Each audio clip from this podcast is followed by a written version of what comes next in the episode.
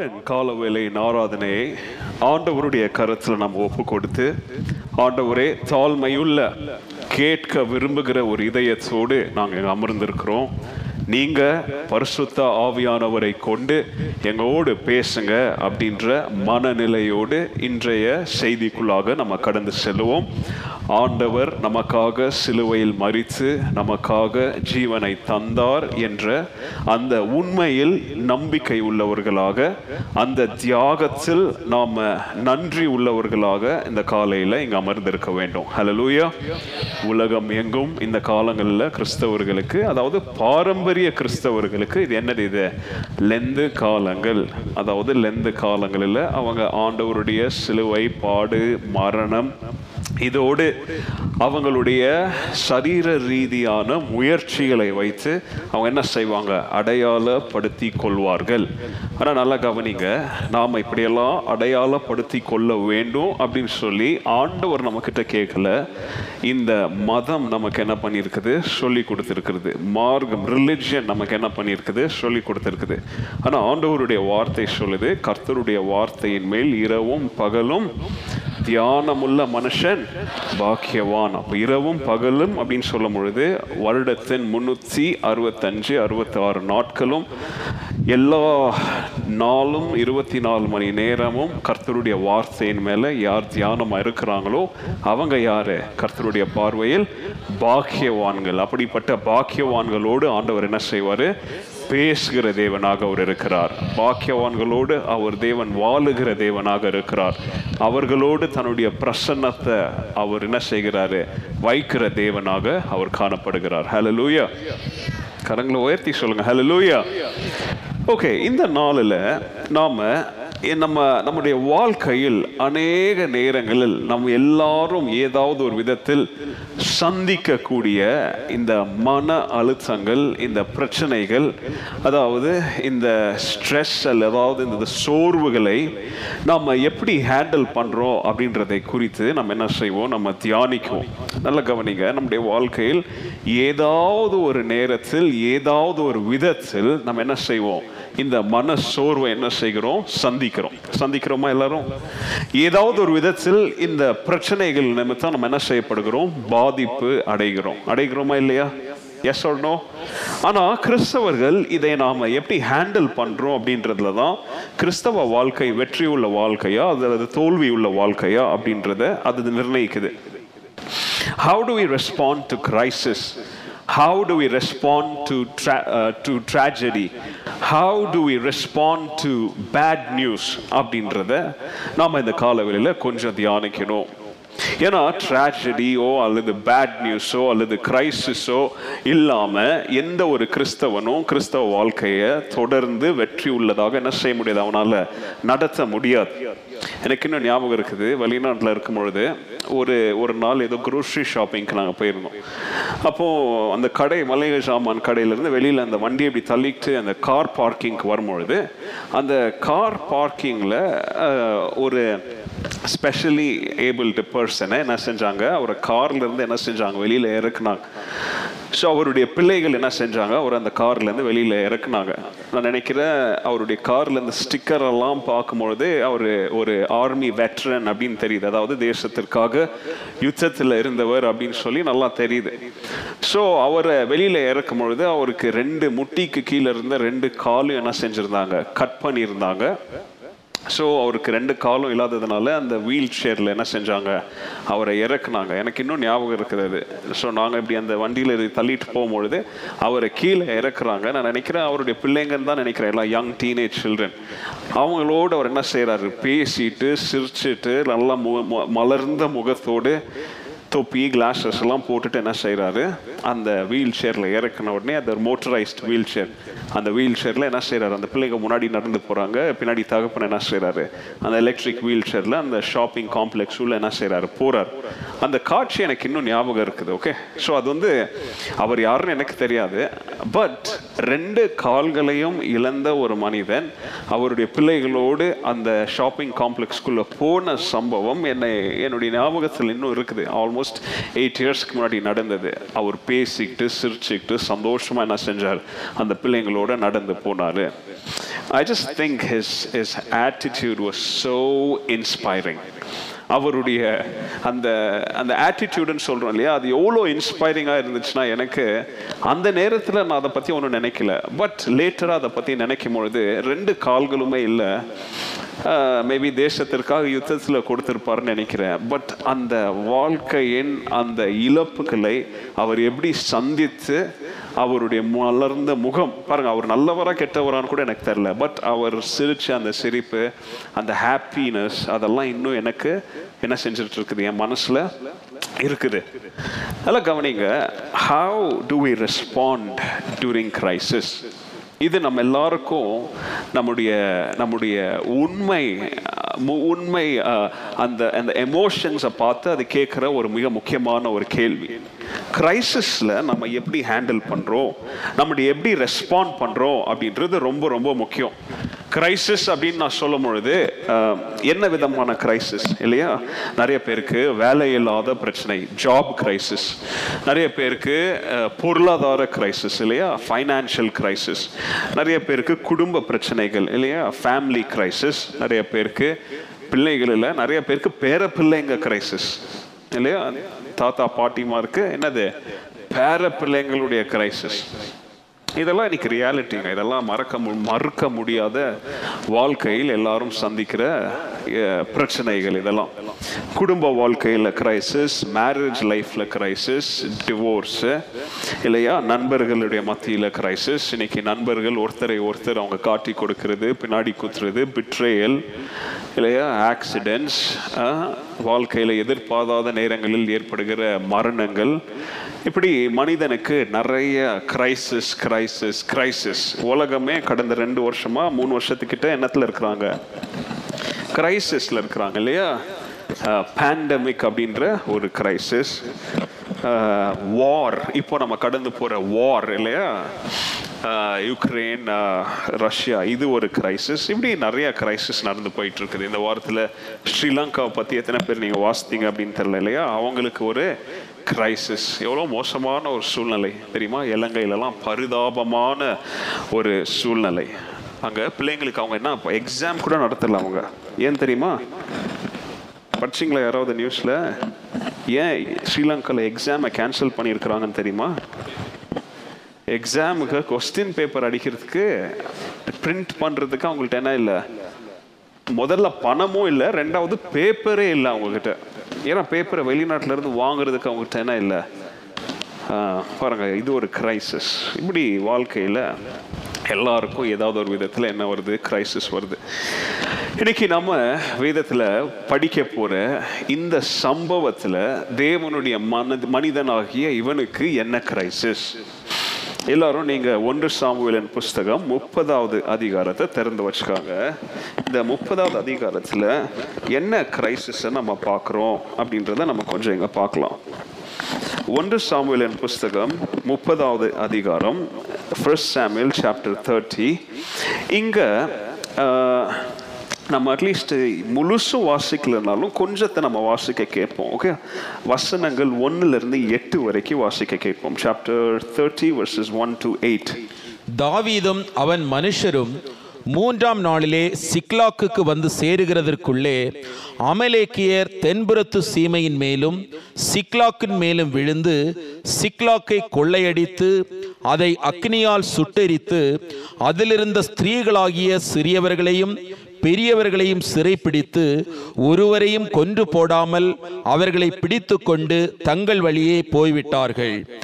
தாவீதும் அவன் மனுஷரும் அந்த பட்டணத்திற்கு வந்தபோது இதோ அது அக்கினியினால் சுட்டரிக்கப்பட்டது என்றும் தங்கள் மனைவிகளும் தங்கள் குமாரரும் தங்கள் குமாரத்திகளும் சிறைப்பிடித்து கொண்டு போகப்பட்டார்கள் என்றும் கண்டார்கள். அப்பொழுது தாவீதும் அவனோடு இருந்த ஜனங்களும் அழுகிறதற்கு தங்களில் பலனில்லாமல் போகுமட்டும் சத்தமிட்டு அழுதார்கள். தாவீதின் இரண்டு மனைவிகளாகிய இஸ்ரேல் ஊராளான அக்னோவாமும் கர்மேல் ஊராளான நாபாவின் மனைவியாயிருந்த அபிகாயிலும் சிறைபிடித்து கொண்டு போகப்பட்டார்கள் தாவீது மிகவும் நெருக்கப்பட்டான். சகல ஜனங்களும் தங்கள் குமாரர் குமாரத்திகள் நிமித்தம் மனக்லேசமானதினால் அவனை கல்லறிய வேண்டும் என்று சொல்லிக் கொண்டார்கள் தாவீது தன் தேவனாகிய கர்த்தருக்குள்ளே தன்னை திடப்படுத்தி கொண்டான் தாவீது அமலேக்கின் குமாரனாகிய அபியத்தார் என்னும் ஆசாரியனை நோக்கி ஏபோத்தை என்னிடத்தில் கொண்டு வா என்றான். அபியாத்தார் ஏபோத்தை தாவினிடத்தில் கொண்டு வந்தான். தாவீது கர்த்தரை நோக்கி நான் அந்த தண்டை பின்தொடர வேண்டுமா? அதை பிடிப்பேனா? என்று கேட்டான். அதற்கு அவர் அதை பின்தொடர் அதை நீ பிடித்து சகலத்தையும் திருப்பிக் கொள்வாய் என்றார்.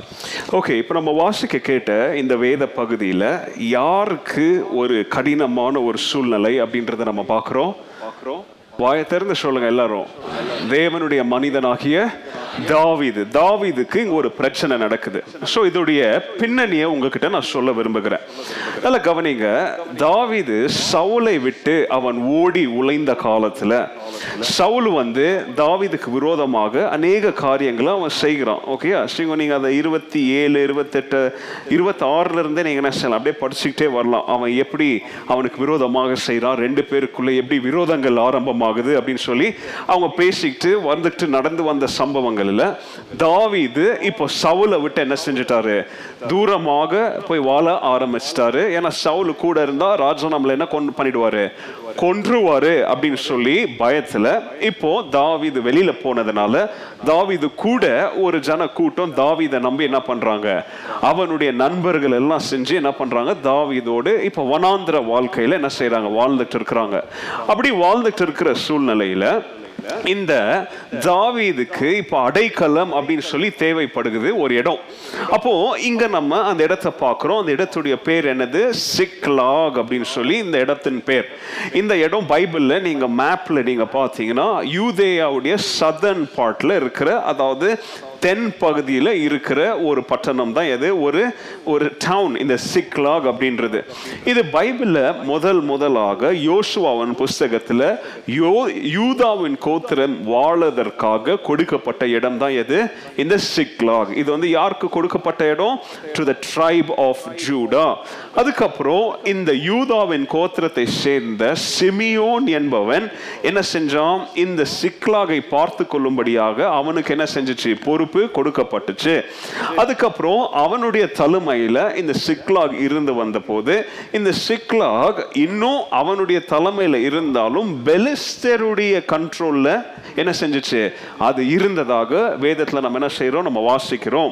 அப்போ யார் இஸ்ரேவேலுக்கு ராஜாவாக இருந்தா? சவுல் தான் இன்னும் ஒரு ராஜாவாக இருந்தார். ஸோ அப்போ சிக்லாக பெலிஸ்டியர் என்ன செஞ்சாங்க?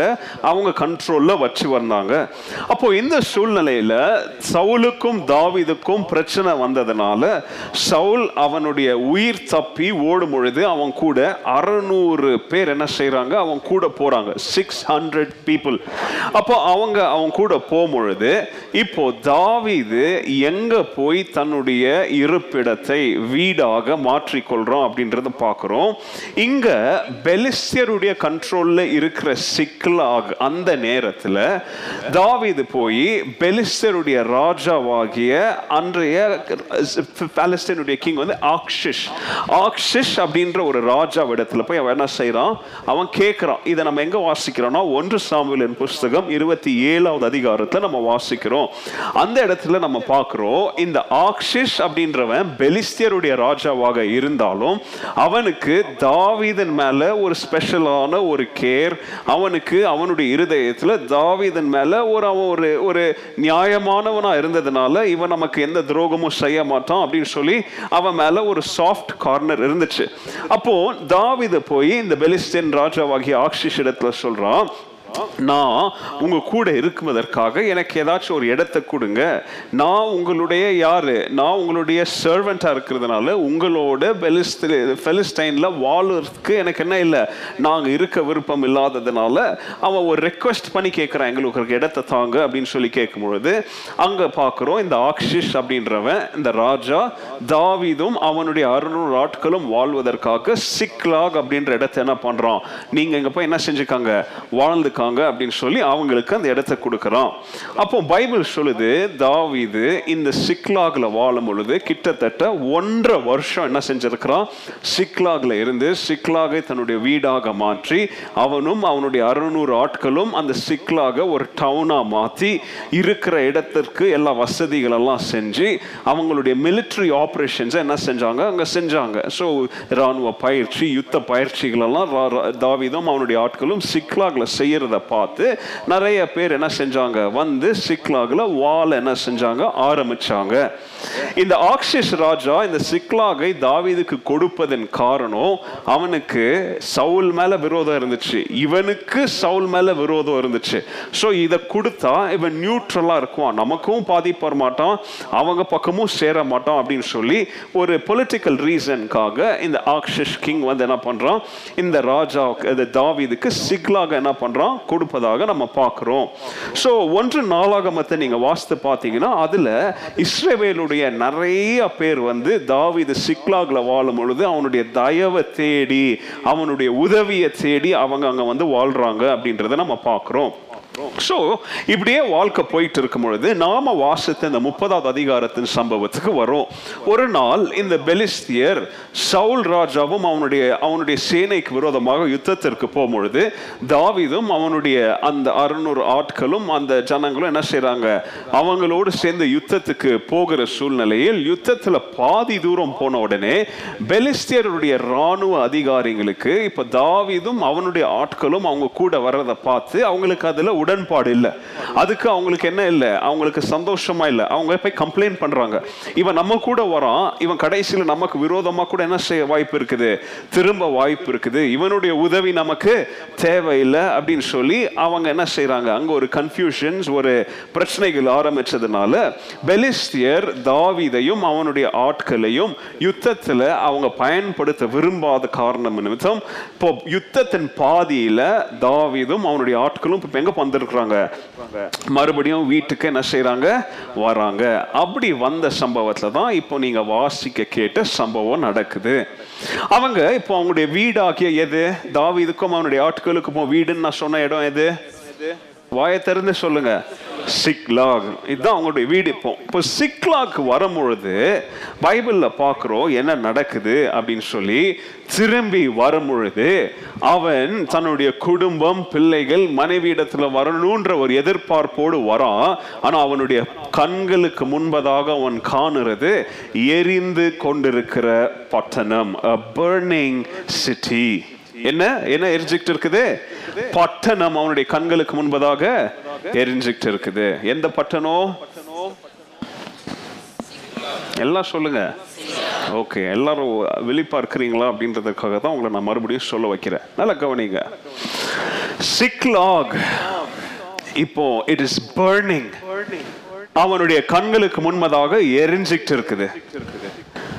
நம்முடைய வாழ்க்கையில் அநேக நேரங்களில் நாம் இப்படிப்பட்ட எரிகிற சூழ்நிலைகளுக்கு முன்பதாக நிற்கப்படுவோம். We will be pushed or we will be corner to stand in front of such burning experiences நம்முடைய வாழ்க்கையில்.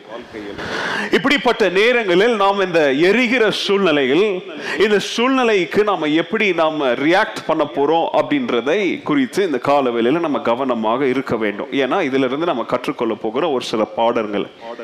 விடாமுயற்சியான தேவனை தேடுதல் தான் தேவனுடைய உதவியை தேவனுடைய பாதுகாப்பை நமக்கு பெற்று தரும் மறுபடியும் நான் சொல்றேன் விடாமுயற்சியான தேவனை நோக்கிய தேடுதல் தான் அவருடைய உதவியையும் அவருடைய பாதுகாப்பையும் நமக்கு பெற்று தரும் கரங்களை உயர்த்தி ஆமைன்னு சொல்லுங்க. நான் சொல்றது உண்மைனா கரங்களை உயர்த்தி ஆமைன்னு சொல்லுங்க. தேவனை தேடாத வரைக்கும் தேவனுடைய பாதுகாப்பு நமக்கு வராது கிடைக்காது. இல்லையா? அதுலயும் எப்படி தேடணும்? விடாமுயற்சியா தேடணும். ஆபத்து காலத்துல உண்மை நோக்கி கூப்பிடுறேன்னு சொல்லிட்டு மீதி நேரத்துல இஷ்டமா மனசு வந்த போக்குல வாழ்ந்தீங்கன்னா தேவனை தேடுகிற வாழ்க்கை கிடையாது அது. விடாமுயற்சி தேடுதல் தான் உண்மையான கிறிஸ்தவனின் குணாதிசயம். ஒத்துக்கிறீங்களா என் கூட? அப்படி விடாமுயற்சியா நம்ம தேவனை தேடும் பொழுது in the middle of such a discouraging situation தாவிது என்ன செய்கிறான்? அவனுடைய வாழ்க்கையிலிருந்து நம்ம என்ன கற்றுக்கொள்ளலாம்? கவனிங்க ராணுவ அதிகாரிகள் நீ வேண்டாம். நீ உன்னுடைய உதவி எங்களுக்கு வேண்டாம். உன்னுடைய ஜனத்தின் உதவி எங்களுக்கு வேண்டாம். அப்படின்னு சொல்லி வீட்டுக்கு அனுப்பும் பொழுது தாவீது வேதாகமத்தில் நம்ம காணப்படுகிற அநேக தேவனுடைய மனுஷர்கள் அவங்க வாழ்க்கையில் சந்தித்த இருளான சூழ்நிலையின் ஒரு சூழ்நிலையில் இப்போ தாவிது வந்து நிற்கிறார். தாவிதை போல எத்தனையோ தேவனுடைய மனிதர்கள் வேதத்தில் பார்க்கிறோம் வாழ்க்கையின் கடைசிக்கு வந்த மாதிரி காணப்படுவார்கள். அப்படிப்பட்ட சூழ்நிலைகளுக்குள்ள வருவாங்க. ஆனா அதுக்கப்புறம் ஆண்டவர் அவங்களை எப்படி விடுவித்தார் அப்படின்ற எத்தனையோ மகத்துவமான சம்பவங்களை வேதத்தில் என்ன செய்கிறோம் நம்ம வாசிக்கிறோம். அப்படி இன்னைக்கு தாவிதுடைய வாழ்க்கையில் சிக்லாக் எரிகிற சிக்லாக் என்னும் ஒரு இருளான சூழ்நிலைக்கு முன்பதாக தாவிது வந்து இப்ப நிக்கிறார். இங்க நிக்கிற இந்த சூழ்நிலையில் என்ன நடக்குது அப்படின்றத நல்லா கவனிங்க. அவன் ஒரு எதிர்பார்ப்போடு அல்லது எந்த ஒரு பாதகமான எதிர்பார்ப்பு இல்லாம அங்க வந்திருப்பான் கண்டிப்பா. ஏன்னா யுத்தம் இல்ல வீட்டுக்கு போலாம் அப்படின்னு சொல்லி வரான். ஆனா இங்க வரும் பொழுது அவன் என்ன சந்திக்கிறான் அப்படின்றத நம்ம பார்க்கிறோம். பைபிள்ல தாவிதுக்கு ஒரு பேர் இருக்குது. என்ன பேர் தெரியுமா? அவன் தேவனுடைய இருதயத்திற்கு ஏற்ற ஒரு மனுஷன் இல்லையா? A man after God's own heart. தேவனுடைய இருதயத்திற்கு ஏற்ற அதாவது தேவனால பிரியப்பட்ட தேவன் இஷ்டப்பட்ட தேவனுக்கு ஃபேவரபிளா இருந்த ஒரு மனுஷன் யாரு? தாவீதுன்னு சொல்றாங்க. ஆனா இவன் இப்ப அவனுடைய வாழ்க்கையில் சந்திக்கிற சூழ்நிலை எரிந்து கொண்டிருக்கிற சிக்லாக். நான் சொல்லும் போது நல்லா கவனிங்க எல்லாரும் ஒரு மயக்கத்துல உட்காந்து கேட்கிற மாதிரி கேட்காதீங்க கொஞ்சம் உற்சாகமா உட்காருங்க. நான் எப்பவும் சொல்லுவேன் ரெண்டாவது ஆராதனை இதுக்கு பிரசங்கிக்கிறது தான் எனக்கு ரொம்ப பிடிக்கும் அப்படின்னு நான் சொல்லுவேன் இல்லையா? ஆனா இப்போ ஒரு லாஸ்ட் ஒரு டூ த்ரீ வீக்ஸா பாக்குற ரெண்டாவது ஆராதனையோட முதல் ஆராதனைக்கு பிரசங்கிக்கிறது தான் கொஞ்சம் நல்லா இருக்குது. ஏன்னா அவங்க கொஞ்சம் உற்சாகமா கேட்கறாங்க உங்களுக்கு என்ன ஆச்சுன்னு தெரியல. உண்மையா சொல்றேன் நான். உங்களை அவ- அவங்கள புகழ்றது உங்களை இகழ்றதுலாம் எனக்கு ஒன்றும் இல்லை. நான் சொல்றது என்னதுன்னா அவங்க உற்சாகமா கேட்குறாங்க நீங்க என்ன ஆச்சுன்னு தெரியல உங்களுக்கு. உற்சாகமா கேளுங்க. கர்த்தருடைய வார்த்தையை கேட்கும் போது இன்ட்ரெஸ்டிங்கா கேளுங்க. ஓகே நான் உங்களுக்கு ரொம்ப புரியறதற்காக இவ்வளோ பேக்ரவுண்டு கதை அதெல்லாம் நான் சொல்லிகிட்டு இருக்கிறேன். ஏன்னா சத்தியத்தை நேராக சொன்னால் உங்களுக்கு புரியாது. என்ன நடந்துச்சு அப்படின்றது உங்களுக்கு தெரியணும். அதனால் கொஸ்டின்ஸ் கேட்கும்போது ஆன்சர் பண்ணுங்க. ஜீவனுள்ள வார்த்தைகளை சொல்லும் போது என்ன பண்ணுங்க? கரங்களை உயர்த்தி எனக்கு எனக்கு கைத்தட்டில் நீங்கள் ஆண்டவருடைய நாமத்தை உயர்த்துறீங்க. உலகத்தில் இருக்கிற எத்தனையோ பேர் இதை பார்க்குறாங்க. சரியா? அதனால கர்த்தருடைய நாமத்திற்கு மகிமை உண்டாக்குகிறவர்களாம் என்ன செய்யுங்க? சபையில் இருக்கும்போது அமர்ந்துருங்க. ஸோ இங்க நல்ல கவனிங்க அவனுடைய இந்த சூழ்நிலையில் நம்ம காணப்படுகிற அவனுடைய மனதளவுல அவன் சந்தித்த காரியங்கள் என்னென்ன அப்படின்றத கொஞ்சம் நம்ம கவனிப்போம். நல்லா கவனிங்க. அங்க எரிகிற சிக்கலாக பார்க்கும் பொழுது கண்டிப்பாக அவனுக்கு நெகட்டிவ் எமோஷன்ஸ் வந்திருக்கும். வந்திருக்குமா? நமக்கு இன்னைக்கு சூழ்நிலைகளை பார்க்கறது இல்லைங்க. சூழ்நிலைகளை பத்தி நினைக்கும் போதே நெகட்டிவ் எமோஷன்ஸ் வருது. சூழ்நிலைகளை சந்தித்திருக்க கூட மாட்டோம். ஆனா சூழ்நிலை இப்படி இருக்குமோ அப்படின்னு நினைச்சுக்கிட்டே நம்ம நிறைய பேர் என்ன செய்யறோம் இன்னைக்கு? கனெக்டிவிட்டியில் வாழ்கிறோம் இங்க அவன் கண்ணுக்கு முன்னாடி அவனுடைய பட்டணம் எரியுது. ரிமோர்ஸ் டிப்ரெஷன் வருத்தம் மனசோர்வு இது எல்லாமே கலந்து அவனுடைய கண்களுக்கு முன்பதாக எரிகிற பட்டணத்தை பார்த்து நிற்கும் பொழுது சங்கீதக்காரன் எத்தனையோ சங்கீதத்தில் அவன் எழுதின அந்த அனுபவத்தை அவன் என்ன செஞ்சிருப்பான் இப்போ? கடந்து போயிருப்பானா இல்லையா? ஆண்டவரே ஏன் என்னை கைவிட்டீர்னு சொல்லி அநேக நேரத்தில் கேள்வி கேட்டான். ஆனா கேள்வி கேட்கிற எல்லா சங்கீதத்திலையும் முடிவில் அந்த கேள்விக்கு பதில் என்ன செய்யறான் அவனே சொல்றான். அப்போ அவனுடைய பிரச்சனை என்ன தெரியுமா? அவன் எவ்வளவுதான் தேவனுடைய இருதயத்திற்கு ஏற்ற புருஷனா இருந்தாலும் வாழ்க்கையின் உண்மையை நம்ம மறந்துடக்கூடாது. மனிதனா இருக்கிற எல்லாருமே இப்படிப்பட்ட பிரச்சனைகளை நம்ம என்ன பண்ண வேண்டியதா இருக்குது? சந்திக்க வேண்டியதா இருக்குது இல்லையா? யாரும் வாழ்க்கையில பிரச்சனை இல்லை. நான் ரொம்ப ஹாப்பியா இருக்கிறேன்னு சொன்னா அவன் போல அந்த புலகம் உலகத்துல யாரும் கிடையாது இல்லையா? ஏன்னா மேபி அவன் பணம் சொத்து சுகம் இந்த ஹாப்பினஸை பத்தி சொல்றான். அது ஹாப்பினஸ் கிடையாது. நம்முடைய இருதயத்தில் ஆண்டவர் கொடுக்கிறாரு பாருங்க. அதுதாங்க மெய்யான சந்தோஷம். உண்மையான சந்தோஷம் ஆண்டவர் நமக்கு கொடுக்கறது தான் உண்மையான சந்தோஷம். உங்களுக்கு தெரியுமான்னு தெரியல. எனக்கு எத்தனை கோடீஸ்வரர்களை தெரியும் தெரியுமா? மில்லியனேர்ஸ் எனக்கு தெரியும் தெரியுமா? எனக்கு எந்த பில்லியனேரும் ஆமா எனக்கு ஒரு சில பில்லியனேர்ஸும் தெரியும் எனக்கு. ஆனா எத்தனை மில்லியனேர்ஸ் எனக்கு தெரியும் தெரியுமா? ஆனா வாழ்க்கையில டிவோர்ஸ் ஆகி பசங்க கிட்ட பேச பேசாமல் தெரியுமா? இந்த வாரம் ஒரு அவனுடைய சொத்து லேண்ட்ல இன்னும் அடுத்த வீக்கெண்டு அங்கே இங்கேன்னு சொல்லி இப்படி அனாதைங்களா சுற்றிக்கிட்டு இருக்கிறாங்க. ஏன்? வாழ்க்கையில என்ன இல்லை? குடும்பம் சந்தோஷம் சுகம் இது இல்லாமல் காசு பணம் சொத்து பிஸ்னஸ் எல்லாம் இருக்குது. பட் இது உண்மையான சந்தோஷம் கிடையாது. இங்கே பாருங்க இங்கே சங்கீதக்காரனுடைய வாழ்க்கையில் அவனுக்கு முன்பதாக எரிகிற ஒரு அனுபவம். சங்கீதம் முப்பத்தி எட்டு ஆறாவது வசனத்தை உங்களுடைய கவனத்திற்கு நான் கொண்டு வருகிறேன். இந்த முப்பத்தி எட்டு ஆறாவது சங்கீதம் உங்களுடைய பைபிள் எப்படி இருக்குன்னு தெரியல பட் அதோடைய ஆழத்தை இப்போ நான் சொல்றேன். கவனிங்க அவன் ஆண்டவரை பார்த்து அழுகிறான். ஆண்டவரே ஐ ஆம் ட்ரபிள்ஸ் ஆண்டவரே நான் பெரிய கஷ்டத்தில் இருக்கிறேன். நான் கஷ்டத்தில் கூனி கூனி குறுகி குறுகி. ஆண்டவரே எவ்வளோ பாரத தான் நான் சுமக்க முடியும்? இன்னும் எவ்வளோ அவமானத்தை தான் நான் சுமக்க முடியும்? ஆண்டவரே இன்னும் எவ்வளோ வலியை தான் நான் சுமக்க முடியும்? புக்கை கொண்டு போய் எப்படி நீங்க ரேக்ல அடுக்கி வைப்பீங்களோ? இவன் சொல்ற ஆண்டவரே என் வாழ்க்கை என்னும் ரேக்ல வலி வலி வலி வலி வலிக்கு மேல வலி வேதனைக்கு மேல வேதனையை தான் என்ன பண்ணிட்டு இருக்கிறாங்க? அடுக்கி வைக்கிறதா நான் பார்க்கிறேன். ஆண்டவரே வாழ்க்கை முழுவதும் காலையிலிருந்து இரவு வரைக்கும் துயரத்தினால வித் கிரீஃப் நான் என்ன செய்யறேன் நிரம்பி இருக்கிற ஆண்டவரே இந்த வலி வேதனை கூர்மையான ஒரு அன்பு எப்படி என் சதையை கிழிக்குமோ அப்படி வாழ்நாள் முழுவதும் நான் கடந்து போகிற இந்த பாடுகள் என்ன செஞ்சுக்கிட்டு இருக்குது? என் சரீரத்தை அது கெழிச்சுக்கிட்டு இருக்குது. ஆண்டவரே நான் இவ்வளோ வலி வேதனையில் இருக்கிறது நிமித்தம். என் சரீரத்தில் இவ்வளோ பாடுகள் இவ்வளோ பலவீனங்கள் இருக்கிறது நிமித்தம். வியாதியில நான் கஷ்டப்படுவது நிமித்தம். உள்ளுக்குள்ள இருந்து புழுக்கள் என்ன செஞ்சுக்கிட்டு இருக்குது? வெளியில வருது ஆண்டவரே நான் இவ்வளோ ஒரு மோசமான ஒரு வாழ்க்கை வாழுகிறேன். என்னால் நேராக யாரையும் பார்ப்பதற்கு முகம் இல்ல உம்மை நோக்கி பார்ப்பதற்கு என் தலையை கூட எடுத்து பார்க்கிற சக்தியை பலனை இழந்து புழுதியோடு என்னுடைய முகத்தை என்ன செஞ்சிருக்கிறேன் நான்? வைச்சிருக்கிறேனே ஆண்டவரே. எனக்கு அதிகாலையில் சூரிய ஒளி சூரிய வெளிச்சம் பிறக்கும் நினைக்கிறேன். ஆனா அதிகாலையிலிருந்து இரவு வரைக்கும் இருள் என்னுடைய வாழ்க்கையில் என்ன செஞ்சிட்டு இருக்குது சூழ்ந்து கொண்டே இருக்குது. என்னுடைய ரத்த ஓட்டங்கள் ஓடுறதை போல நான் உணரல. என் சரீரம் முழுவதும் அக் அக்கினி ஓடுவதை போல நான் என்ன செய்யறேன் நான்? உணர்கிறேனே ஆண்டவரே. என்னுடைய சரீரம் ஒரு ஆக்சிடென்ட் சைட்ல எப்படி ஒரு கொஞ்சம் கூட எந்த ஒரு ஒரு ஒரு பீஸும் இல்லாத ஏதோ ஒரு காரோ லாரியோ நொறுங்கி தூள் தூளா கிடக்குமோ அப்படியே முழு வாழ்க்கையுமே விபத்துல சிக்கி சுக்கு நூறா தூள் தூளா உடைஞ்சு கிடக்குது.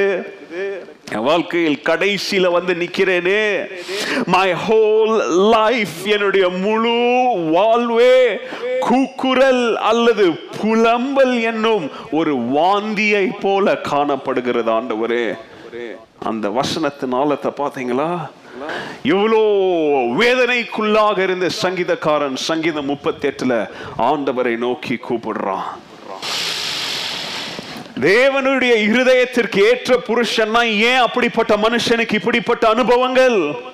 தேவனுடைய இருதயத்திற்கு ஏற்ற புருஷன்னா ஏன் அவனுடைய வாழ்க்கையில் எரிகிற பட்டணம் என்கிற ஒரு அனுபவம்? நம்முடைய வாழ்க்கையில் தேவனை இப்படிப்பட்ட கடினமான சூழ்நிலையில் மத்தியிலும் பார்க்கிற பொழுதும் ஏன் ஆண்டவர் நமக்காக வைத்திருக்கிற அந்த மாறாத வாக்கு தத்தங்களுடைய மகிழ்ச்சியை நம்மால் உணர முடியவில்லை?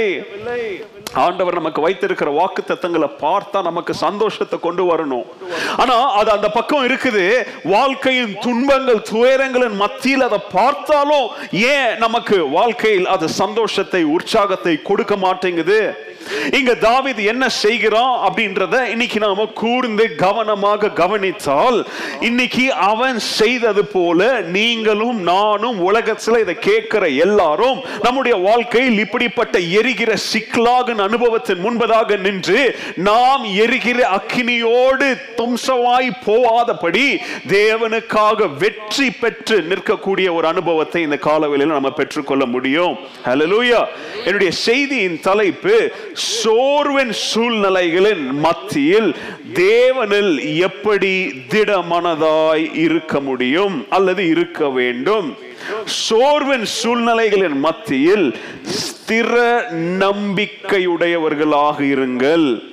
Stay strong hearted in the Lord in the middle of difficult situations or difficult circumstances இது தாவீதுக்கு ஏற்பட்ட சூழ்நிலை. உங்களுடைய வாழ்க்கையில் இதே போல எரிகிற சிக்கலாக இல்லாம இருக்கலாம்.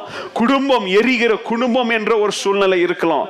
எரிந்து கொண்டிருக்கிற குடும்ப உறவுகள் அப்படின்ற இருக்கலாம். அல்லது எரிந்து கொண்டிருக்கிற பொருளாதார வாழ்க்கை அப்படின்ற சூழ்நிலை இருக்கலாம். அல்லது தேவனை விட்டு பிரிந்திருக்கிற ஒரு தனி தனிப்பட்ட ஒரு ஐசோலேட்டட் லைஃப் அப்படின்ற சூழ்நிலை இருக்கலாம். அல்லது நீங்க வேலை பார்க்குற இடத்துல நீங்க சந்திக்கிற பிரச்சனைகள் அப்படின்னு இருக்கலாம். நீங்க வாழுகிற சமுதாயத்தில் மனிதர்களால் நீங்க சந்திக்க பிரச்சனைகளா இருக்கலாம். எந்த பிரச்சனையா இருந்தாலும் இந்த கால வேலையில அப்படிப்பட்ட சோர்வை உண்டாக்குகிற சூழ்நிலைகளின் மத்தியில் எப்படி நீங்க தேவனுக்குள் திட மனதுள்ளவர்களாக இருக்கலாம் அப்படின்றத இன்னைக்கு தாவிது என்ன செஞ்சான் அப்படின்றதுல இருந்து நம்ம வாசிக்க போறோம். இத மூன்று பிரிவுகளா நான் பிரிச்சு உங்களுக்கு நான் இன்னைக்கு சொல்ல போறேன். முதலாவது பிரிவு இவன் இந்த சூழ்நிலையை எப்படி சந்தித்தான். The circumstance. Point number one சோல்வென் சோர்வென் சூழ்நிலையின் அழுத்தத்தை குறித்து நம்ம படிக்க போறோம். அதாவது மன சோர்வை ஏமாற்றங்களை கொண்டு வந்த சூழ்நிலையின் பாரமான இடையை குறித்து நம்ம இன்னைக்கு வாசிக்க போறோம். The crushing weight or the heaviness of a depressing circumstance என்ன சூழ்நிலை அது? நல்ல கவனிங்க. இந்த சூழ்நிலையில் நம்ம வாசித்த மாதிரி தாவிதும் அவனுடைய ஆட்களும் சிக்லாக் முன்னாடி வந்து நிக்கிறாங்க. சிக்லாக் எரிஞ்சிட்டு இருக்குது. அந்த நேரத்தில் கண்டிப்பாக மனிதனாக இருந்த அந்த தாவிதருடைய இருதயத்தில் மன சோர்வு உண்டாயிருச்சு. It was discouraged. டிஸ்கரேஜ்மெண்ட் அப்படின்னு சொல்லும் பொழுதே அது முதலாவது நம்முடைய மகிழ்ச்சி அது என்ன செய்தது? சாகடிக்குது. நம்மளுடைய நம்முடைய முன்னோக்கி நோக்க நோக்கம் உள்ள நோக்கங்களை அது என்ன செய்தது? அது நாசமாக்குது. இல்லையா? முன்னோக்கத்தை இழக்கிற தருணங்களை அந்த டிப்ரெஷன் நமக்கு என்ன செய்யுது கொண்டு வருது. ஒருத்தன் டிசப்பாயிண்ட் ஆயிட்டானா ஒருத்தன் டிப்ரெஸ் ஆயிட்டானா அவனுக்கு முன்பதாக நீங்க உலகத்தில் எல்லா இன்பங்களை கொண்டாந்து வச்சாலையும் அதுல பங்கு பெற வேண்டும் அப்படின்னு சொல்லி அவன் என்ன செய்ய மாட்டான்? விருப்பம் உள்ளவனா இருக்க மாட்டான். ஏன்னா இருதயத்துல என்ன இருக்குது? பாரங்கள் டிஸ்கரேஜ்மெண்ட் ஒரு இமோஷனலி டிஸ்டர்பிங் சுச்சுவேஷன் அவனுக்கு முன்பதாக ஒரு மோஸ்ட் டிஃபிகல்ட்டான சர்க்கம்ஸ்டான்ஸ் அவனுக்கு முன்பதாக அதாவது உணர்வு பூர்வமான கடினமான ஒரு சூழ்நிலைக்கு முன்பதாக தாவீதும் அவனுடைய ஆட்களும் நிக்கிறாங்க. நல்ல கவனிங்க ஒரு சரியான முன்னோக்கு அல்லது மாற்றங்கள் அல்லது ஒரு ஊந்துதலை இழக்க செய்கிற ஒரு சூழ்நிலைக்கு முன்பதாக அவன் நிற்கிறான் அதாவது அவனை என்கரேஜ் பண்ணக்கூடிய எதுவுமே அவன் கண்ணுக்கு முன்னாடி தெரிய மாட்டேங்குது. எல்லாமே அவனை டிஸ்கரேஜ் பண்ணக்கூடிய சம்பவத்திற்கு முன்னாடி அவன் நிக்கிறான். இங்கிலீஷ்ல என்ன சொல்லணும்னா இட் இஸ் அ ட்ராஜடி இல்லையா? ஒரு பெரிய விபத்து. ஒரு மிசரபிள் ட்ராஜடி ஒரு யாராலையும் யூகித்தே பார்த்திருக்க முடியாத அவன் கால்குலேட்டே பண்ணியிருக்க மாட்டான். நான் போன நேரத்தில் இது இப்படி நடந்திருக்கும். என்ன நடந்துச்சு? வசனத்தில் வாசிக்கும் போது நீங்க கேட்டீங்க அவனும் அவனுடைய ஆட்களும் பெலிஸ்தரோடு சவுலுக்கு விரோதமாக யுத்தம் பண்ண போன நேரத்தில் இங்க சிக்லாகுல தாவிதும் அவனுடைய ஆட்களும் இருந்த அந்த ஒன்றை ஆண்டு காலத்தில் நிறைய நேரத்தில் துன்மார் துன்மார்க்க ஜனங்களாகிய அமலேக்கியர் இவங்களுக்கு விரோதமா என்ன செஞ்சாங்க? யுத்தம் செஞ்சாங்க. அந்த எல்லா நேரத்திலையும் அமலேக்கியரை வீழ்த்தி அவங்களுக்கு ஒரு பாடத்தை கற்றுக் கொடுத்து ஜீவனுள்ள தேவனுடைய பிள்ளைங்களுடைய பலம்னா என்ன அப்படின்றத தாவிது அப்பப்ப என்ன செஞ்சாரு? அவங்கள அடக்கி வச்சத இந்த அமலேக்கியர் ஒரு விஷமா மனசுல வச்சுக்கிட்டு தாவீதும் அவனுடைய ஆட்களும் இல்லாத நேரத்தில் ஊர்ல இருக்கிற பொம்பளைங்க பிள்ளைங்க வயதானவர்கள் ஆடு மாடப்ப என்ன செஞ்சாங்க? யுத்தம் செய்து கோலைகளாக அவங்களெல்லாம் என்ன பண்ணிட்டாங்க? இழுத்து பிடிச்சு கொண்டு போய் இருக்கிற எல்லாத்துக்கும் தீய வச்சுட்டு போயிட்டாங்க. யோசித்து பாருங்க தாவிது வந்து இப்போ பார்க்கறான் எரிகிற சிக்லாக்கு முன்பதாக ஒரு மிஸ்ரபிள் ட்ராஜடி முன்பதாக நின்னுட்டு இருக்கிறான். நம்முடைய வாழ்க்கையிலும் இதை போல எரிந்து கொண்டிருக்கிற நம்முடைய குடும்பத்திற்கு முன்பதாக ரொம்ப காலம் நின்று ஆண்டவரே எரிகிற இந்த பிரச்சனையை எப்படி அமழ்த்துவது புதிதாக திருமணம் ஆயிருப்பாங்க ஆனா ஏதோ ஒரு சூழ்நிலையின் காரணம் நிமித்தம் அந்த கணவனும் மனைவியும் அல்லது குடும்பத்தார் நிமித்தம் இன்னைக்கு அவங்க சந்தோஷமா இருக்க வேண்டிய குடும்ப வாழ்க்கையில் எரிகிற சூழ்நிலையில நின்று வேடிக்கை பார்த்துட்டு இருக்கிறாங்க. என்ன செய்வது? வாட் கேன் வி டூ அல்லது உங்களுடைய வாழ்க்கையில ஏதோ ஒரு சூழ்நிலை நிமித்தம் உங்களுடைய வாழ்க்கையில் யாரோ ஒருத்தருக்கு ஏறிட்ட அல்லது நேரிட்ட அந்த பிசிக்கல் எயில்மெண்ட் அல்லது மரணம் ஏதாவது இருக்கலாம் அப்படின்ற ஒரு இழப்பெண் ஒரு பேர்னிங் மிசரபிள் tragedy முன்பதாக நீங்க இந்த வார்த்தைகளை கேட்டு அமர்ந்து கொண்டிருக்கலாம். நல்ல கவனிங்க டேவிட் இந்த மிசரபிள் tragedy-ல என்ன செய்தார்? அதுக்கு முன்பதாக என்ன செய்தார் அப்படின்றதுக்கு முன்பதாக ஒரு மனிதனாக அவனுடைய மனசுல என்னென்ன காரியங்கள் ஏற்பட்டது? He returns back to a city to go back to his family. அவனுடைய மனைவி எத்தனை மனைவின்னு பைபிள் சொல்லுது? அவனுக்கு இந்த சூழ்நிலை இல்ல. ரெண்டு மனைவிகள் ரெண்டு மனைவிகள் இடத்துல பிள்ளைகள் இடத்துல இல்லையா? அவனுடைய சொத்து சுகம் ஆடு மாடு இல்லையா? அவனுடைய நண்பர்கள் எல்லாரையும் பார்க்கலாம் அப்படின்னு சொல்லி அவன் போயிட்டு இருக்கிறான். ஆனா போன நேரத்தில் இடத்தில் அங்க வெறும் எரிகிற அந்த அக்கினியை பார்த்திருக்கும் பொழுது ஒரு மனிதனாகிய தேவியுடைய இருதயம் எப்படியாக இருந்திருக்கும்? பைபிள் சொல்லுது. அவன் இங்க தமிழ் பைபிள் ரொம்ப அழகா போட்டிருக்கான். அவன் அழுகிறதற்கு கூட அவனுக்கு என்ன இல்லை அவனுக்கு? பலன் இல்லை. He didn't even have the strength to cry. It's not crying. அதுக்கு பேர் weeping இங்கிலீஷ்ல. Cryingனா சும்மா கொஞ்ச நேரம் மால மாலை கண்ணீர் ஊல விடுறது. Weepingனா இருதயத்தின் ஆழத்துல இருந்து அது எழும்பி வருகிற அந்த எண்ணங்கள் அந்த அந்த அந்த- அந்த- grief. நல்ல கவனிங்க இப்படிப்பட்ட சூழ்நிலைகளில் அழுகை என்பது கூக்குரல் என்பது ஒரு இயற்கையான ஒரு ரெஸ்பான்ஸ் ஒரு இயல்பான ஒரு எதிர் செயல் தான் ஆனா இட் இஸ் ஜஸ்ட் அது ஒரு அப்ராப்ரியேட்டான ஒரு ரெஸ்பான்ஸா இருந்தாலும் நல்லா கவனிங்க அது அவனுடைய எமோஷன்ஸை எவ்வளவாக கசிய வைத்திருக்கும் அவனுடைய உணர்ச்சிகளை அவன் எப்படி வெளிக்காட்டியிருப்பான் அப்படின்றத கொஞ்சம் உடைய கண்களுக்கு முன்பதாக கொண்டாங்க.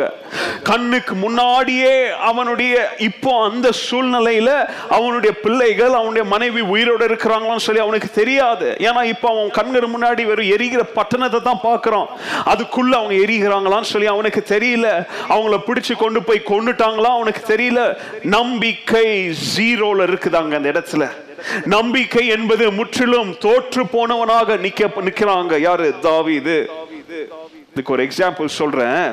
நெகேமியாவின் புஸ்தகத்துல நீங்க வாசித்து பார்த்தீங்கன்னா நெகேமியா அவனை சந்திக்க வந்த தன்னுடைய சகோதரனாகிய அனானிய இடத்துல அவன் கேட்கிறான் யூதாவில வாழுகிற நம்முடைய ஜனங்க எப்படி பார்க்கிறாங்க? How are are people living in Judah அவன் சொல்றான் ஆ, அவன் அவன் கேட்கும் போதே அவன் எதிர்பார்ப்போடு கேட்கிறான். ஏன் தெரியுமா? விடுதலை பெற்ற நம்முடைய ஜனங்க நம்முடைய இனத்தார் யூத ஜனங்க விடுதலை அடிமைத்தனத்துல இருந்த நம்முடைய ஜனங்க நல்லா சந்தோஷமா இருக்கிறாங்க நான் நம்புறேன். எப்படி பார்க்கிறாங்கன்னு சொல்லி கேட்கிறான். ஆனா நிகேமியாவுடைய சகோதரன் ஆனா நீ சொல்றான்னு நீ நினைக்கிற மாதிரி நம்முடைய ஜனங்க சந்தோஷமா இல்ல? நீ நினைக்கிற மாதிரி நம்முடைய ஜனங்க எப்படி இல்ல? நிம்மதியா சுகிழ்த்து வாழல? அவன் உபயோகிக்கிற ஒரு வார்த்தையின் டிரான்ஸ்லேஷன் என்ன தெரியுமா? ரொம்ப கேவலமான ஒரு வாழ்க்கைய தேவ ஜனங்க என்ன செஞ்சுட்டு இருக்கிறாங்க? வாழ்ந்துட்டு இருக்கிறாங்க. எருசலேமின் மதில்கள் என்ன செய்யப்பட்டாயிற்று? இடித்து எரிக்கப்பட்டாயிற்று. The walls have gone down. இன்னைக்கு நம்மளுடைய நிறைய பேருடைய வாழ்க்கையில் மதில்கள் இடிக்கப்பட்டு செவராக இருக்கக்கூடிய நபர்கள் சூழ்நிலைகள் காரியங்கள் நொறுக்கப்பட்டு நாமும் இன்னைக்கு சூழ்நிலை கைதிகளாக இப்படிப்பட்ட மோசமான சூழ்நிலையில் வாழுகிறோம்.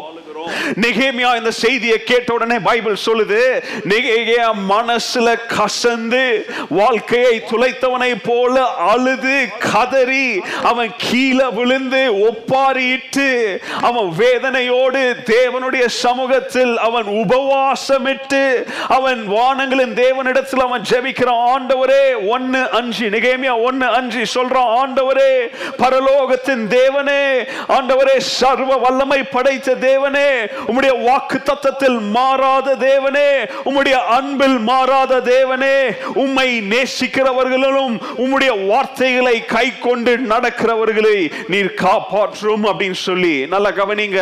சூழ்நிலையை பார்க்கல சூழ்நிலையை கேட்கிறோம் கேட்கிறவனுக்கே மனசு இந்த சூழ்நிலை இந்த நிலைமைனா கண்ணுக்கு முன்னாடி காணுகிற சூழ்நிலையை தாவிது எவ்வளவு வேதனையோடு பார்த்திருப்பான் அப்படின்றத நீங்க கொஞ்சம் உணருங்க. இந்த சூழ்நிலையை நீங்க உணரணும் அப்படின்றதற்காகத்தான் அந்த எக்ஸாம்பிள சொல்றேன். முதலாவது அழுகிறோம் அழுவதற்கு அவனுக்கு என்ன இல்ல? பலனும் இல்ல. ஏன்னா அந்த மன சோர்வு அவனுடைய சரீர வாழ்க்கை சரீர பலனை கூட அது என்ன செஞ்சிருச்சு? உறிஞ்சிருச்சு.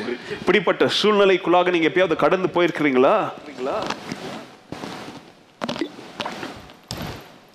இப்படிப்பட்ட சூழ்நிலையை சந்தித்தவர்களால தாங்க இப்ப நான் சொல்ற வார்த்தைகளை உணர முடியும். மரண நேரங்களில் இப்படிப்பட்ட ச- சம்- சூழ்நிலைகளை சந்தித்தவர்களால தாங்க நான் சொல்ற காரியங்களை உணர முடியும். அடுத்த நேரத்திற்கு என்ன சாப்பாடு கூட வழி இல்லைன்னு சொல்லி பிரச்சனையில உட்கார்ந்துட்டு இருக்கிறவங்களால தாங்க நான் சொல்ற இந்த இந்த பிரச்சனை இந்த சூழ்நிலைகளை உணர முடியும். மரண பயத்தின் நேரத்துல தாங்க வியாதியின் உச்ச கட்டத்துல தாங்க நான் சொல்ற இப்படிப்பட்ட எண்ணங்களை சந்தித்தவர்களால அனுபவித்தவர்களால நான் சொல்ற காரியங்களை மனதளவில் உங்களால என்ன செய்ய முடியும்? உணர முடியும்.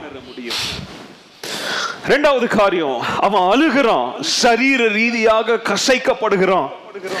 அது மாத்திரம் இல்லைங்க இப்போ அப்படிப்பட்ட ஒரு சூழ்நிலையில் அவன் நிற்கிறான் திடீர்னு அடுத்து அவன் எதிர்பார்க்காத ஒரு சம்பவம் நடக்குது.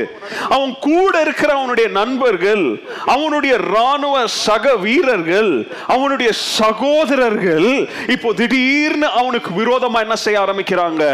எலும்ப ஆரம்பிக்கிறாங்க. திடீர்னு இப்போ அவனுக்கு விரோதமாக முறுமுறுக்க செய்கிறாங்க எந்த நிலைமைக்கு போது தெரியுமா? அவனை கல்லெறிந்து கொலை செய்ய வேண்டும் அப்படின்னு சொல்லி கொலை வெறியோடு கையில என்னத்தை வச்சுக்கிட்டு நிக்கிறாங்க? கற்களை எடுத்து வச்சுக்கிட்டு நிக்கிறாங்க. பைபிள் சொல்லுது they had decided in their mind to kill him. வெறும் கல்ல பார்த்து சூழ்நிலை நிமித்தம் கை கல்ல தூக்கலங்க. மனதளவில் அவனை கொல்லணும் அப்படின்ற கொல்ல வெறியில என்ன செய்யறாங்க கல்லை எடுத்துக்கிட்டு நிக்கிறாங்க. யோசித்து பாருங்க தாவிதுடைய குற்றமா அது? தாவிதும் அவங்க கூட தானே அங்க இருந்தான். தாவிதாங்க சொன்னான் போய் அமலை அமலேக்கியர்ட்ட நீ இதை செய்யன்னு சொல்லி அவனும் அவர்களை போல அப்பாவியாக நிக்கிறான். ஆனா எல்லாருடைய விமர்சனம் இப்போ யாரத்து யாரை நோக்கி வருது இப்போ? தாவிதை நோக்கி வருது. நல்ல கவனிங்க ஏற்கனவே துயரத்துல நிக்கிறோம். ஏற்கனவே மன கஷ்டத்துல நிக்கிறோம். கூட துன்பப்படுகிறான் சொ- சொந்த சகோதரர்களால துன்பம் ஆனா நல்ல கவனிங்க. இதெல்லாம் அனுபவித்த தாவிது பைபிள் சொல்லுது ஆறாவது வசனத்துல but David found his strength in the Lord இப்படிப்பட்ட கடினமான சூழ்நிலைகளின் மத்தியில் வேதம் சொல்லுகிறது தாவீது கர்த்தருக்குள் பலன் அடைந்தான் கரங்களை உயர்த்தி சொல்லுங்க கர்த்தருக்குள் பலன் அடைந்தான் ஹலலூயா யாருக்குள்ள பலன் அடைந்தான் கர்த்தருக்குள்ள பலனடைந்தான் யாருக்குள்ள பலனடைவோம்? வாயை திறந்து சொல்லுங்க எல்லாரும். எல்லாரும் அறிக்கை செய்யுங்க. யாருக்குள்ள பலன் அடைவோம் கர்த்தருக்குள் பலன் அடைவோம் ஹalleluya இது ஒரு மகா பெரிய அறிக்கைங்க. இந்த காலகட்டத்தில் சாத்தான் இதை சொல்றதுக்கு விருப்பப்பட மாட்டோம் என்னுடைய பலன் யாருக்குள்ள? கர்த்தருக்குள் என்னும் பலன். ஹலலூயா இங்க பைபிள் சொல்லுது அவன் தன்னை தானே கர்த்தருக்குள் என்ன செய்தான்? பலப்படுத்தி கொண்டான். இன்னும் ஒரு டிரான்ஸ்லேஷன்ல அவன் தன்னை தானே கர்த்தருக்குள் என்ன செய்தான்? திடப்படுத்தி கொண்டான். நல்ல கவனிங்க ஆண்டவர் பரலோகத்திலிருந்து ஒரு சத்தத்தை அனுப்பி அவனை திடப்படுத்தலங்க. ஆண்டவர் ஒரு தீர்க்கதரிசி அனுப்பி அவனை திடப்படுத்தலங்க. அல்லது அவனுடைய கண்களுக்கு முன்பதாக பார்க்கிற விதத்துல ஏதோ சைன்ஸ் அண்ட் ஒண்டரை கொடுத்ததுனால அவன் திடப்படலங்க. அல்லது கர்த்தர் அங்க ஒரு தேவ தூதன் அனுப்பி ஒரு காரியத்தை சொன்னதுனால அவன் திடப்படல. பைபிள் சொல்லுது அவன் தன்னை தானே என்ன? தன்னை தானே தேவனுக்குள் என்ன செய்தான்? திடப்படுத்தி கொண்டான் ஹலலூயா பாருங்க கிறிஸ்தவ வாழ்க்கையில் ஒரு முக்கியமான கிறிஸ்டியன் டிசிப்ளின் ஒரு கிறிஸ்டியன் கேரக்டர் என்ன தெரியுமா? தேவனுக்குள் நம்மை நாமே திடப்படுத்தி கொள்ள வேண்டிய ஒரு காலகட்டத்தில் நம்ம வாழுகிறோம். ஹalleluya அல்லாஹ் சொல்றான் பாருங்க David encouraged himself in the lord. Nobody had to encourage david. Nobody encouraged David ஏன்னா அவனை என்கரேஜ் பண்றதுக்கும் அங்க யாரும் இல்ல. அவன் என்கரேஜ் அடைவதற்கும் சூழ்நிலைகள் சம்ப எனது அங்க எதுவும் சாதகமா இல்ல. ஆனாலும் சூழ்நிலைகளின் மத்தியிலும் அவனை இகழ்ந்தவரின் மத்தியிலும் தாவிது தன்னை தானே தேவனுக்குள்ளாக புரிகிற பாஷையில சொல்ற உற்சாகம் அடைந்தானாங்க எவ்வளோ அற்புதமான ஒரு அனுபவம். தேவனுக்குள்ள உற்சாகம் அடைவர்களால மாத்திரம் தாங்க இப்படிப்பட்ட எரிகிற சிக்லாக் முன்னாடி அவங்களாக நிற்க முடியும்?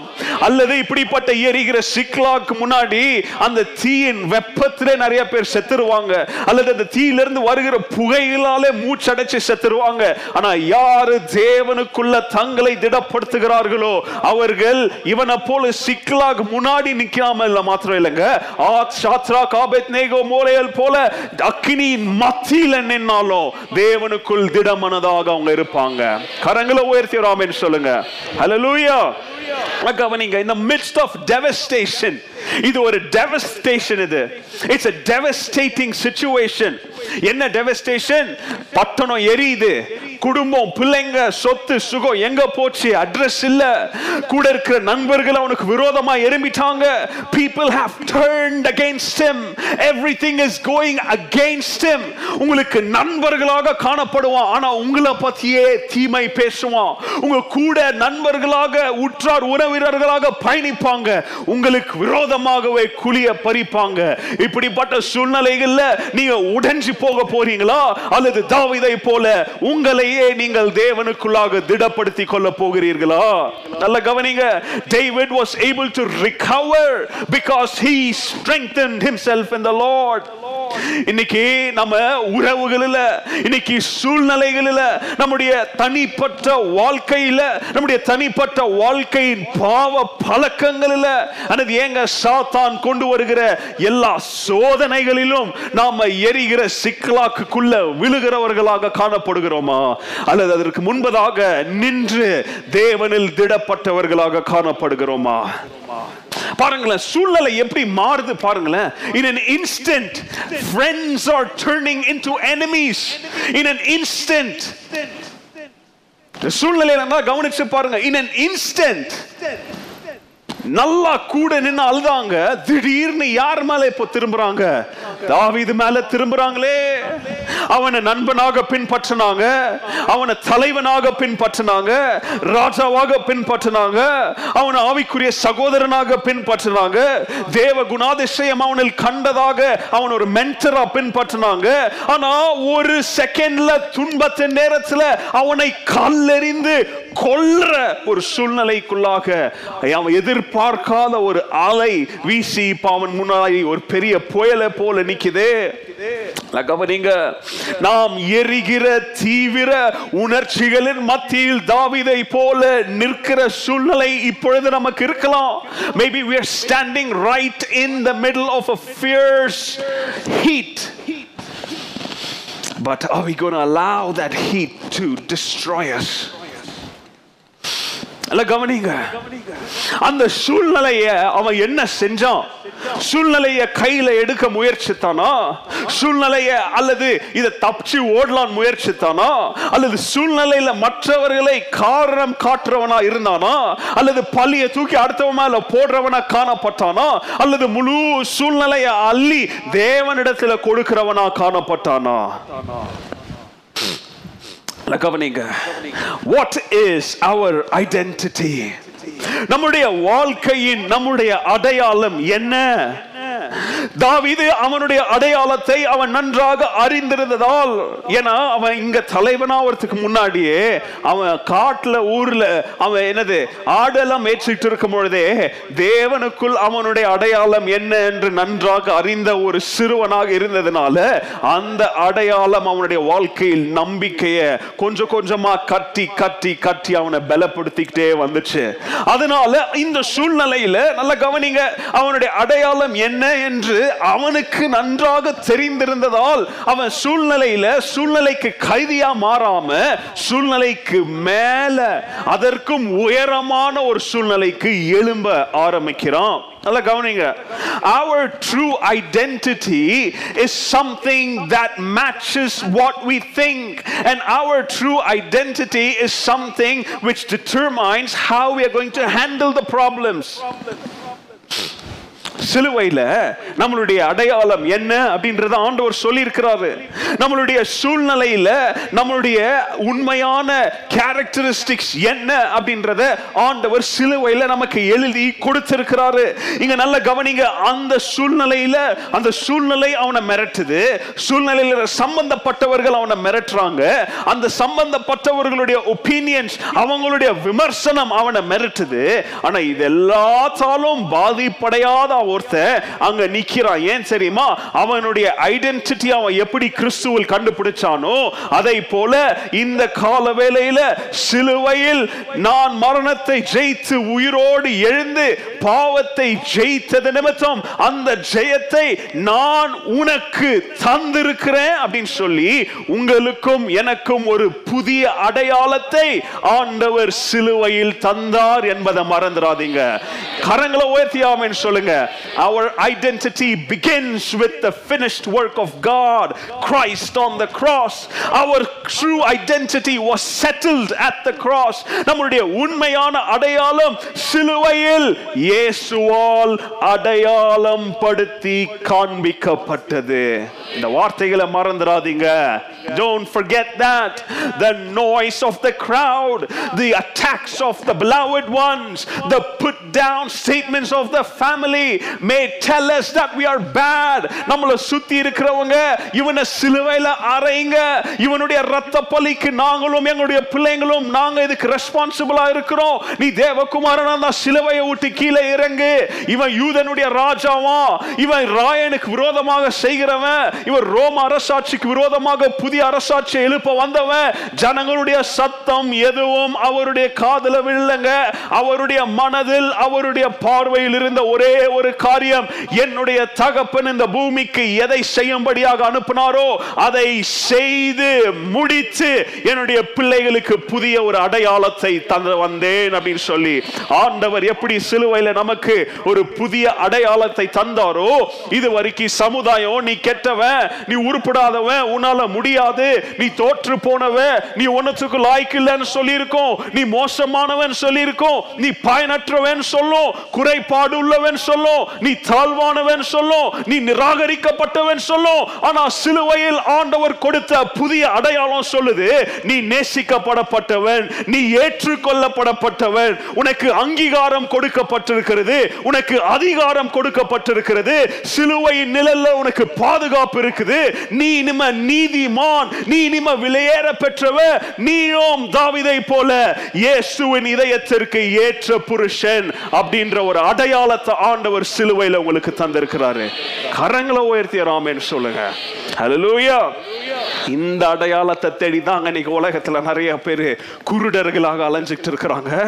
இந்த அலைய அடையாளத்தை சிலுவையில் ஆண்டவர் கொடுத்துட்டாரே. அந்த அன்பை சொல்றதுக்கு தாங்க உங்களுக்கு சிலுவை தியான கூட்டங்களை ஏற்பாடு பண்ண பண்ணுங்கன்னு சொல்றோம். இந்த அன்பை மற்றவர்களும் தெரிந்து கொள்வதற்கு தாங்க சிலுவை தியான கூட்டத்திற்கு மற்றவங்களை கூட்டிட்டு வாங்கன்னு சொல்றோம். கவனிங்க. இன்னைக்கு நம்மளை சுத்தி நாம கேட்கிற சத்தங்களுக்கு விருப்பம் உள்ள ஒரு வாழ்க்கையை வாழ நம்ம முயற்சிக்கிறோம். We try to live to the voice that is coming to us. நல்ல கவனிங்க சாத்தானுக்கு நல்லா தெரியும். கிறிஸ்தவனுக்கு விரோதமாக உபயோகிக்க வேண்டிய மிக வல்லமையான ஒரு ஆயுதம் எது தெரியுமா?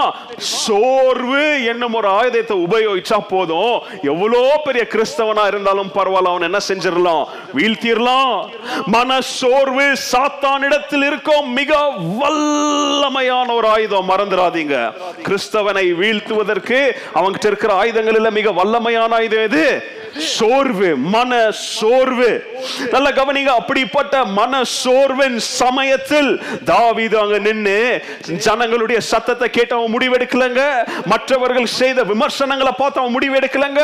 மற்றவர்கள் சமுதாயத்தின் கையில வைத்திருக்கிற ஆயுதங்களை கண்டவன் முடிவெடுக்கலங்க. அப்படிப்பட்ட சூழ்நிலைகள் மத்தியில் அந்த பிரஷர்ஸ் அந்த பேர்டனை தன்னுடைய இருதயத்திற்குள்ள அனுமதிக்காமல் அவன் என்ன செய்தான் தேவனிடத்தில் அந்த பிரச்சனையை ஒப்பிட்டு கொடுத்து தேவன் சொல்ல விரும்பியதை அவன் கேட்ட மனுஷனாக காணப்படுகிறான். ஹalleluya இந்த மன அழுத்தம் தாங்க நல்லா கவனிங்க நான் சொல்றது நல்லா கவனிங்க. இதே மன அழுத்தம் தான் கிறிஸ்தவர்களை வாழ்க்கையில் கொலை செய்திருக்கிறது. இதே மன அழுத்தம் தான் எத்தனையோ பேர் கிறிஸ்தவ வாழ்க்கையில ஓட முடியாம முடவர்களாக இருக்கிறது.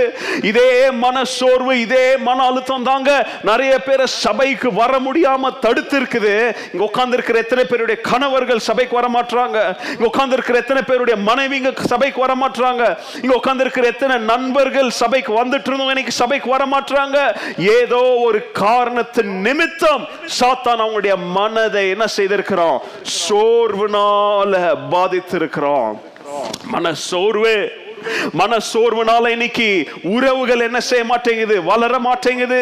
மன சோர்வு நிமித்தம் கிறிஸ்துவுக்காக செய்ய விரும்புகிறவங்க செய்ய முடியாம இருக்கிறாங்க. அவங்களுக்கு ஆண்டவர் தாளந்துகளால் ஆசிர்வதிச்சிருப்பாரு. நல்ல பண வசதியை கொண்டு ஆசிர்வதிச்சிருப்பாரு. ஆனா சோர்வின் நிமித்தம் இன்னைக்கு எத்தனை பேர் உங்களுடைய தாளந்துகளை கொண்டு போய் நீங்க மண்ணுல புதைச்சு வச்சிருக்கிறீங்க? நல்லா கவனிங்க.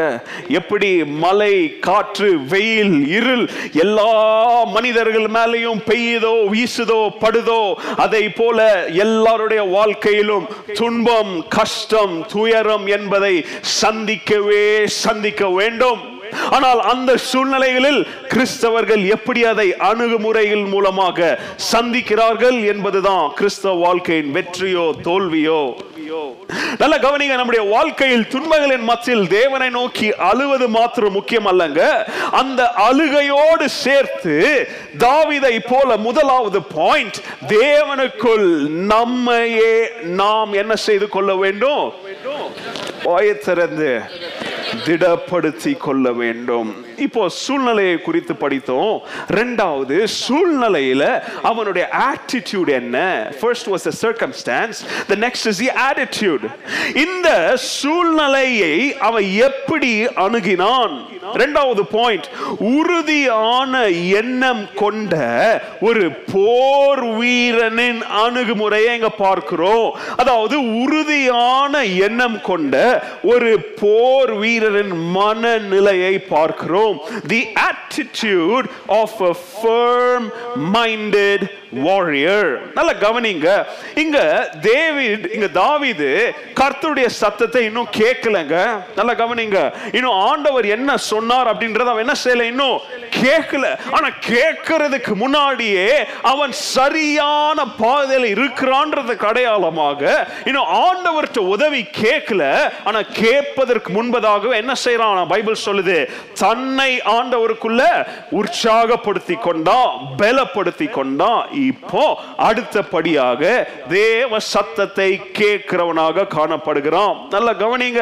அவனுக்கு நல்லா தெரியும். இப்படிப்பட்ட சூழ்நிலைகளில் இப்படிப்பட்ட நேரங்களில் என்னுடைய தோல் மேல உட்கார்ந்துட்டு இருக்கிற ஒரு பாரமான மன சோர்வை நான் இறக்கி வைக்கணும்னா அல்லது இந்த மன சோர்வை பாரமா கருதாம தூசிய போல தடவி தொடரை தொடவி விடணும்னா நான் யாருடைய உதவியை தேடணும்? தேவனுடைய உதவியை தேடணும்னு சொல்லி அவன் அறிந்தவனாக இருக்கிறபடியால் இப்போ என்ன செய்யறோம் இவன் தேவனுடைய சத்தத்தை தேடுகிறவனாக காணப்படுகிறான் நல்லா கவனிங்க என்ன செய்யறோம் இந்த மன சோர்வின் ஆவியை மன சோர்வை அல்லது சோர்வை அவன் அதுல நான் இருக்க கூடாது இதுல இருந்து வெளியில வரணும் அப்படின்றதற்காக இப்போ நல்ல முடிவுகளை எடுக்கிற மனிதனாக காணப்படுகிறான் இன்னைக்கு நான் ஒரு காரியத்தை உங்களுக்கு சொல்றேன் நல்லா கவனிங்க. சோர்வு என்பது சாத்தானின் வல்லமையான ஒரு ஆயுதம் நான் சொன்னேன். ஆனா அந்த ஆயுதம் உங்களை ஆக்குறதுக்கு அனுமதி கொடுக்கறது யார் தெரியுமா? நாம தான். அப்போ இன்னைக்கு நான் சொல்ற காரியத்தை மறந்துடாதீங்க சோர்வு என்பது நம்மை தாக்குகிற சாத்தான ஆயுதம் மாத்திரமல்ல. சோர்வு என்பது நாம் எடுக்கிற வாழ்க்கையின் மிக முக்கியமான ஒரு முடிவு. It is an important decision. If you decide to get discouraged, you will be discouraged. If you decide to give space for stress, it will attack you. இன்னைக்கு மன சோர்வை நான் என்னை தாக்க விடாமல் ஒரு நல்ல முடிவை எடுக்கிறேன் என்கிற முடிவை நீங்க எடுக்கணும். அதாவது மன சோர்வை என்னை தாக்க விடாமல் நான் முடிவெடுப்பேன். அது ஒரு முக்கியமான முடிவு. அந்த முடிவை நான் இப்ப என்ன செய்ய போறேன்? எடுக்க போறேன். கவனிங்க. இங்க தாவிது தன்னை தானே தேவனுக்குள் அவன் பலப்படுத்திக்கிட்டு இப்போ தேவன் என்ன சொல்றார் அப்படின்றத கேட்க ஆயத்தமா இருக்கிறான். நல்லா கவனிங்க. அங்க பைபிள் சொல்லுது அவன் அந்த பிரதான ஆசாரியர் இடத்துல சொல்றான்? ஒரு ஈஃபாட் ஈஃபாட் எடுத்துட்டு வாங்க அப்படின்னு சொல்றான். ஈஃபாட்னா என்ன தெரியுமா? அது ஒரு வஸ்திரம் அது ஒரு உடுப்பு. அன்றைய பிரதான ஆசாரியர்கள் அதாவது ஆரோனுடைய காலத்துல இருந்து ஆரம்பிச்சுட்டு வந்த ஒரு ட்ரெடிஷன் அப்போ அந்த அந்த பிரதான ஆசாரியர்களுடைய அந்த உடைகளில் மேல ஒரு வேஸ்ட் கோட் அப்படின்னு போடுவாங்க. இன்னைக்கெல்லாம் நிறைய பேர் போடுறாங்க. பார்த்தீங்களா? கோட்டுக்குள்ள ஒரு வேஸ்ட் கோட்டு அந்த மாதிரி ஒரு வேஸ்ட் கோட் ஒரு அங்கி. அந்த அங்கி அது வந்து இட்ஸ் அ பிரஸ்ட் பிளேட் அதுல அதுல அந்த அங்கியில வந்து இங்க ஒரு பிளேட் இருக்கும். அந்த பிளேட்ல பாத்தீங்கன்னா விலையேறப்பெற்ற கற்களால் ஆபரணங்களால் அது என்ன செய்யப்பட்டிருக்கும் அது? அது அலங்கரிக்கப்பட்டிருக்கும். ஒவ்வொன்றுக்கும் ஒவ்வொரு அர்த்தம் இருக்குது. நல்லா கவனிங்க. தாவிது இப்போ இந்த நேரத்தில் தேவனுடைய சத்தத்தை கேட்பதற்காக என்ன செய்யறோம் அன்றைய காலத்தில் தேவனுடைய சத்தத்தை கேட்கணும்னா தேவனுடைய பிரசன்னம் இருந்த கர்த்தருடைய பெட்டி ஆகிய ஆசிரிப்பு கூடாரத்தில் போய் என்ன செய்வாங்க அன்னைக்கு? தேவன் என்ன சொல்றார் அப்படின்றத கேட்குவாங்க. ஆனா நல்லா கவனிங்க. நடக்கிற சம்பவம் எங்க? சிக்கலாகல. இவன் ஒரு அகதியா ஊர் இல்லாம இடம் இல்லாம ஊரை சுத்திக்கிட்டு இருக்கிறான். கர்த்தருடைய பெட்டியோ ஆசிரிப்பு கூடாரமோ இன்னும் யாருடைய கட்டுப்பாட்டுல இருக்குது? சவுளுடைய கட்டுப்பாட்டுல. ஏன்னா அவன் தான் இன்னும் ராஜாவா இருக்கிறான். சொல்றோம். இப்போ தேவனுடைய பெட்டியை தேட முடியாது. தேவனுடைய பெட்டிக்கு முன்னாடி இப்போ தேவன் சொல்ற காரியங்களை பெற்றுக்கொள்ள முடியாது. அதனால நான் நினைச்சதை செய்யறேன்னு செய்யலங்க. அதனால வாப்பா கூடி நம்ம ஒரு மீட்டிங் போடலாம்னு சொல்லி மனித ஞானத்தை தேடலங்க. அல்லது நான் போய் உபவாசம் இருந்து ஆண்டவர் எனக்கு வெளிப்படுத்துகிறத செய்யறேன்னு சொல்லுங்க நல்லா கவனிங்க கர்த்தருடைய ஆசிரிப்பு கூடாரம் இல்லை என்றாலும் கர்த்தரோடு ஒப்பிட்டு பார்த்த ஒரு பொருள் அதாவது கர்த்தருடைய பிரதான ஆசாரியர்கள் தேவன் முன்னதாக சேவை செய்யும் பொழுது அணியக்கூடிய ஒரு பொருள் ஒண்டிதான் அவங்க கிட்ட இருக்குது இப்போ. அந்த பொருளை கொண்டு வந்து ஏன்னா அந்த பொருள்ல ரெண்டு இருந்துச்சுங்க. முதலாவது உரிம். உரிம் என்பது ஒரு விலையேற பெற்ற ஒரு ரத்னம் ஒரு கல். அந்த உரிமுடைய சிக்னிபிகன்ஸ் என்ன தெரியுமா? தேவனுடைய வெளிச்சம் நமக்கு உள்ளது. தேவனுடைய அந்த விளக்கு நமக்கு இருக்குது அப்படின்றது அடையாளமாக உரிம் கற்கள் அதுல தொங்குச்சு. அது மாத்திரமல்ல துமிம் அப்படின்ற இன்னொரு கற்களும் தொங்கிச்சு. அதோடைய அதோடைய சிக்னிபிகன்ஸ் என்ன தெரியுமா? தேவன் எதை செய்தாலும் முழுமையாக செய்வார் முற்றிலும் செய்வார் அப்படின்றதற்கு அடையாளமாக இதெல்லாம் தேவனோடு ஒப்பிட்டு காணப்பட்ட அந்த அந்த ஆபரணங்கள் அங்க தொங்க விட்டுருந்தாங்க. இப்போ அதை கொண்டு வந்து அவன் இந்த பிரதான ஆசாரியன்கிட்ட கேட்கிறான் இப்போ தேவன் என்ன சொல்றார் அப்படின்றத கொஞ்சம் சொல்லுங்களேன். வாட் ஷால் வி டு நல்ல கவனிங்க சங்கீதக்காரன் அதனால தாங்க சங்கீதம் பதினாறுல கேட்கிறான் ஆண்டவரே ஜீவனுக்குரிய பாதையை எங்களுக்கு காமிங்க.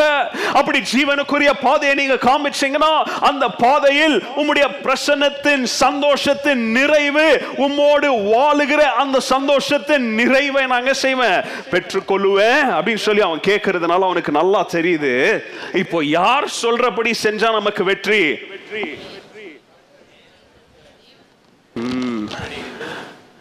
நான் செய்யறத செஞ்சனா எனக்கு தோல்வி. என் கூட இருக்கிறவன் ஏறவே கல்ல தூக்கிட்டான். அவன் சொல்றபடி செஞ்சா இன்னைக்கு நஷ்டம். தேவன் என்ன சொல்றாரோ அதை நான் செய்ய விரும்புகிறேன் சொல்லி அவன் தேவனுடைய சத்தத்தை கேட்க விரும்புகிறான். கவனிங்க அந்த நேரத்துல அவங்க அமலேக்கியர் மேல கைய காமிச்சு துன்மார்க்க அமலேக்கியர் இப்படி பண்ணிட்டாங்களேன்னு சொல்லி அவங்கள தூஷணம் செய்தானா? அல்லது பக்கத்துல இருக்கிறவனை பார்த்து உன்னாலதான் இது நடந்துச்சு உன்னாலதான் இது நடந்துச்சுன்னு சொன்னானா? அல்லது தேவனுடைய பிரதான ஆசாரியனை கைய காமிச்சு இதெல்லாம் ஏன் நடக்கும் நீ எங்களுக்கு சொல்லலன்னு அவன் மேல கோவத்தை காமிச்சானா?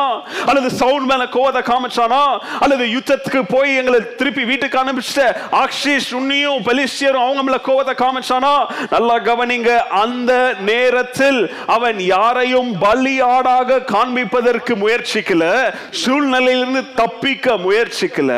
அந்த சூழ்நிலையில் இதெல்லாம் அவனை சுத்து நடந்தாலும் அவன் தன்னுடைய கண்களை தேவன் மேல வைப்பதை அவன் தவிர்க்கவில்லை. கரங்களை உயர்த்திய ராமன் சொல்லுங்க சூழ்நிலைகளின் மத்தியில் யாருடைய கண்கள் தேவன் மேல இருக்கிறதோ? பிரச்சனைகளின் நடுவில் யாருடைய பார்வை? தேவனை நோக்கிய ஒரு பார்வையா இருக்கிறதோ? அப்படிப்பட்டவர்களால மாத்திரதாங்க இப்படிப்பட்ட நிதானித்த தேவ ஞானம் நிரம்பிய முடிவுகளை நம்மளால என்ன பண்ண முடியும்? எடுக்க முடியும். ஹலலூயா இங்க தாவீது அவனுடைய வாழ்க்கையின் உயர்ந்த சூழ்நிலையில் இல்லைங்க. வாழ்க்கையின் தாழ்மையான சூழ்நிலையில் இருக்கிறான். அடுத்து ஒரு அடி எடுத்து வச்சா பள்ளத்தாக்கு. ஆனா அவன் அடுத்த எடி எடுத்து வைக்காம ஒரு அடி பின்னாடி எடுத்து வச்சு சொல்றான் ஆண்டவரே நீங்க ஜீவனருக்குரிய பாதையை காமிங்க. அப்படி நீங்க காமிச்சீங்கன்னா அடுத்த அடி நான் எடுத்து வைக்குவேன். அது பள்ளத்தாக்கு மாதிரி தெரியும். ஆனா என் கால்கள் பள்ளத்தாக்குக்குள்ள போவாது. உம்முடைய பாதம் என்னுடைய கால்களுக்கு கீழே வந்து என்னை பாதுகாத்து கொள்ளும் என்ற உண்மையை அறிந்தவனாக இருந்தபடியால் தாவீது தேவனுடைய சத்தத்தை கேட்கிறான். ஹalleluya இன்னைக்கு நம்முடைய வாழ்க்கையில நம்ம பார்க்கிற காரியங்கள் நம்மளை பயம்படுத்தலாம் இன்னைக்கு நம்மளை சுத்தி நிற்கிறவங்களுடைய விமர்சனங்கள் நம்மளை பயம்படுத்தலாம் வேலை இல்லாத சூழ்நிலை வறுமை குடும்ப பிரச்சனைகள் நம்மளை பயம்படுத்திட்டு இருக்கலாம். இப்படிப்பட்ட சூழ்நிலையில் முதலாவது நம்ம செய்ய வேண்டிய காரியம் தேவனுக்குள் நம்மையே திடப்படுத்தி கொண்டு இரண்டாவது அவருடைய சத்தத்தை கேட்கிற பிள்ளைகளாக மாறணும் என்றால் மூன்றாவது காரியம் த விக்டரி மூன்றாவது தலைப்பு தெய்வீக விக்டரி தெய்வீக ரட்சிப்பு. எப்படிப்பட்ட மகிழ்ச்சியை கொண்டு வரும்? கதை அப்படியே போய்கிட்டே இருக்குது. என்ன? ஆண்டவர் அவனை பார்த்து சொல்றாரு போ. அங்க கேக்குறாங்க ஏழாவது எட்டாவது வசனத்துல கேக்குறோம் ஷெலாய் I இவங்க பின்னாடி நான் தொடர்ந்து போட்டா அப்போ தேவனுடைய சத்தம் அந்த ஆசாரியனின் மூலம் சொல்றாரு போ தொடர்ந்து போ. நீ இழந்த எல்லாத்தையும் நான் என்ன செய்வேன் நானு? உனக்கு மறுபடியும் தருவேன் அப்படின்னு சொல்ற சத்தம் கேட்ட உடனே இப்போ தாவிது மாம்ச கண்களால புறப்பட்டு போல ஆவியின் கண்களால புறப்பட்டு போறான். விசுவாச கண்களால பயணத்தில் புறப்பட்டு போகிறான். நல்ல கவனிங்க மாம்ச கண்களால புறப்பட்டு போனீங்கன்னா சிவந்த சமுத்திரம் உங்களை மூழ்கிவிடும். ஆனா ஆவிக்குரிய விசுவாச பார்வையில நீங்க நடந்தீங்கன்னா தண்ணி தண்ணீர்கள் மேல நடக்கிற அனுபவத்தை ஆண்டவர் உங்களுக்கு தருவாரு. மேபி சிவந்த சவத்திரத்தை போல ரெண்டா பிளக்கலனாலும் பேதுருவை போல விசுவாசத்தினால கடல்கள் மேல நடக்கிற அற்புதத்தை ஆண்டவர் உங்களுடைய வாழ்க்கையில செய்வாரு. ஹலலூயா ஆனா முதல் அடி விசுவாச அடியா இருக்கணும். மாம்ச அடியா இருக்க கூடாது தாவீது மாம்சத்துல அவன் முடிவு எடுக்கணும்னா எடுத்திருக்கலாங்க. அவன் ஒரு மனுஷன் தான். மனைவியை இழந்துட்டான் பிள்ளைகளை இழந்துட்டான் சொத்து எல்லாத்தையும் இழந்துட்டான். அந்த மனிதனுக்கு தலைவனுக்கு இளைஞனுக்கு எவ்வளவு வெறி இருந்திருக்கும்? ரத்தம் கொதிச்சிருக்குமா? கோபம் அவனுடைய தொண்டை கண்ணு வரைக்கும் வந்திருக்குமா? ஏற்கனவே பிரச்சனை ஏற்கனவே விரக்தி ஏற்கனவே மன சோர்வு இதுல வேற இவங்களுடைய இவங்க ஏத்தி விடுறாங்க உசு பேத்தி விடுறாங்க கொல்லணும்னு சொல்லி யோசிக்கிறாங்க. இதெல்லாம் ஒரு மனுஷனுடைய மனசுல எவ்வளவு வேகத்தை கொண்டு வந்திருக்கும்? ஆனா அந்த வேகத்தால் அவன் என்ன செய்யல? அவன் தன்னுடைய முடிவுகள் எடுக்கல. தேவ ஞானத்தினால நிதானித்து ஆண்டவரே நான் என்ன செய்ய வேண்டும்னு சொல்லி கேட்கிறான் ஆண்டவர் சொல்றாரு போ விசுவாச பார்வையில போ விசுவாச பலத்துல போ. ஏன்னா ஆண்டவருக்கு எங்க போகணும்னு சொல்லி வழியை தெரியும். அந்த வழியை நமக்கு காண்பிப்பார். அந்த வழியில போன்னு சொல்லுவார். சொல்லிட்டு கூடவே வருகிற தேவனாக அவர் இருக்கிறார். கரங்களை உயர்த்தி ராமன் சொல்லுங்க our god knows the way. He shows the way and he goes the way. Hallelujah. இத மறந்துடாதீங்க இன்னைக்கு. தேவன் என் கூட நான் கடந்து செல்ற பாதையில் அவருடைய சத்தத்தை கேட்டு நான் நடந்தா அங்க இங்க பார்க்க தேவையில்லை. என் கூட அவர் நடந்து வரார் என்ற விசுவாசத்தில் நான் நடப்பேன். எனக்கு டயபெட்டிஸோ எனக்கு கேன்சரோ எனக்கு இந்த பிரச்சனையோ அந்த பிரச்சனையோ குடும்ப பிரச்சனையோ எதுவாக இருந்தாலும் எனக்கு விரோதமா என்ன கொலை பண்றதுக்கு ஆள வச்சிருக்கிறாங்க. ஒன்னும் பயப்பட மாட்டேன். ஏன்னா தாவிதை போல என் கேஸ் ஆண்டவர்கிட்ட கொடுத்துட்டேன். அவர் சத்தத்துல அவர் நேரத்துல போன் சொன்னதுனால நான் போறதுனால அவன் வரானா இவன் வரானால நான் பார்க்க மாட்டேன். ஆண்டவர் என் கூட இருக்கிறாரெல்லாம் தேட மாட்டேன். ஏன்னா போன் சொன்ன ஆண்டவர் என் கூட இருக்கிறார் என்ற நம்பிக்கையில நான் நடக்கிறேன் என்பது தான் கிறிஸ்தவ விசுவாச வாழ்க்கையின் நம்பிக்கை.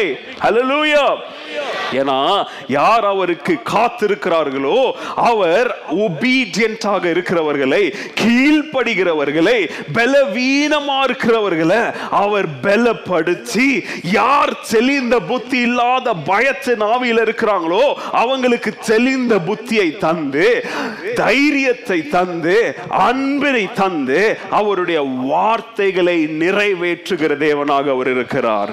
அலலூயா வார்த்தை காற்றுக தேவன் இல்ல வார்த்தையை நிறைவேற்றுகிற தேவன். இந்த வார்த்தையை மறந்துடாதீங்க. He ஃபுல்ஃபில்ஸ் ஹிஸ் வேர்ட் இதுங்க இதுதாங்க கிறிஸ்தவ வாழ்க்கையின் உயிர் துடிப்பு. He ஃபுல்ஃபில்ஸ் ஹிஸ் வேர்ட் ஆண்டவருடைய ஆசீர்வாதம் வெறும் வார்த்தைகள் இல்ல அதை நிறைவேற்றுகிற தேவனாக அவர் இருக்கிறார். ஹலலூயா ஹலலூயா இந்த காலவேளையில என் வாழ்க்கையில பிரச்சனைகள் எல்லாம் சரியா போயிடும். எல்லாம் கொஞ்ச நாள் அழுகை சரியா போயிடும் உட்காராதீங்க. சரியா போவாது. ஆண்டவரிடத்துல வராத வரைக்கும் பிரச்சனைகள் சரியா போவாது. குடும்ப வாழ்க்கை குடும்ப பிரச்சனை எல்லாம் கால போக்கில சரியா கால போக்கில சரியாவாது. நீ தேவனுடைய பாதையில் நொறுங்கின இருதயத்தோடு வந்து விழாவிட்டால் உன் பிரச்சனைக்கு தீர்வு கிடைக்காது. எப்படிங்க இந்த கால வேலையில தேவன் என் கூட வருகிறார்? தேவன் என் பாதையில என் கூட இருக்கிறார்னு சொல்லி நம்ம எப்படிங்க நம்மளை உறுதிப்படுத்திக் கொள்ள முடியும்? சுருக்கமா அஞ்சு காரியத்தை சொல்றேன் முதலாவது கடந்த காலத்தில் ஆண்டவர் நமக்கு கொடுத்த ஜெயங்களை மறக்காமல் அந்த ஜெயம் கொடுத்த தேவனுக்கு நன்றி செலுத்தி அவரை பாட வேண்டும். கடந்த காலங்களில் எப்படி நம்மளை விடுவித்தாரோ கடந்த கஷ்ட காலங்களில் எப்படி நம்மளை தூக்கி எடுத்தாரோ கடந்த இருளான சூழ்நிலைகளை எப்படி வெளிச்சம் தந்து நம்மளை மீட்டு கொண்டாரோ அவைகள் எல்லாம் நினைவு கூர்ந்து அந்த தேவன் இன்னும் ஜீவிக்கிறார் என்று அறிக்கை செய்தால் கடந்த காலத்தை காட்டிலும் வருங்காலத்தில் பெரிய காரியங்களை செய்யக்கூடிய தேவன் நம்முடைய தேவன். ஹலலூயா ஆண்டவர் இந்த இரண்டாவது காரியம் இந்த வேதாகமத்தில் ஆண்டவர் நமக்காக கொடுத்திருக்கிற எல்லா வாக்குகளை வாக்கு தத்தங்களுடைய நிபந்தனைகளை நீங்க கொஞ்சம் கூட விடாம நிறைவேற்றி அந்த வாக்கு தத்தங்களை உங்களுக்குரியது என்று நீங்கள் அறிக்கை செய்தால் கூடவே சேர்த்து சொல்ற நிபந்தனைகளையும் நீங்க பூர்த்தி செய்தால் அந்த வாக்கு தத்தம் எனக்குரியதுன்னு சொல்லி நீங்க தைரியமா நீங்க உரிமை கொண்டாடலாம். ஏன்னா செக்ல உங்க பேரை தாங்க அவர் எழுதி கொடுத்திருக்கிறாரு. பொதுவா யாருக்கு பேர் எழுதல? யார் பேர் எழுதி இருக்கிறாரு நீங்க கர்த்தருக்கு பயந்து நடக்கிற மனுஷன் இவ்விதமாக ஆசீர்வதிக்கப்படுவான் அப்படின்னு சொல்லி பைபிள் சொல்லுது. கர்த்தருக்கு பயந்து நடந்தீங்கன்னா அந்த ஆசீர்வாதங்களை நீங்க என்ன செய்வீங்க? காண்பீங்க பெற்றுக்கொள்வீங்க ருசி பார்ப்பீங்க. மூன்றாவது காரியம் தேவன் எவ்வளவு பெரியவர் என்பதை அறிக்கை செய்வதை நிப்பாட்டாதீங்க. தேவன் பெரியவர் தாங்க. எனக்கு தெரியும் தேவனை நான் நேசிக்கிறேன் மனசுல வச்சுக்காதீங்க. அறிக்கை செய்யுங்க. துதி நேரத்துல ஆராதனை நேரத்துல வீட்டுல வேலை செய்யற நேரத்துல தக்காளி வெட்டுற நேரத்துல வண்டி ஓட்டுற நேரத்துல வேலை செய்யற ஃப்ரீ டைம்ல தேவனுடைய மகத்துவங்களை வாய திறந்து அறிக்கை செய்யுங்க. தேவன் எவ்வளவு பெரியவர் என்பதை சொல்ல சொல்ல சொல்ல மன சோர்வு மன பாரங்கள் நம்மளை விட்டு என்ன செய்யும்?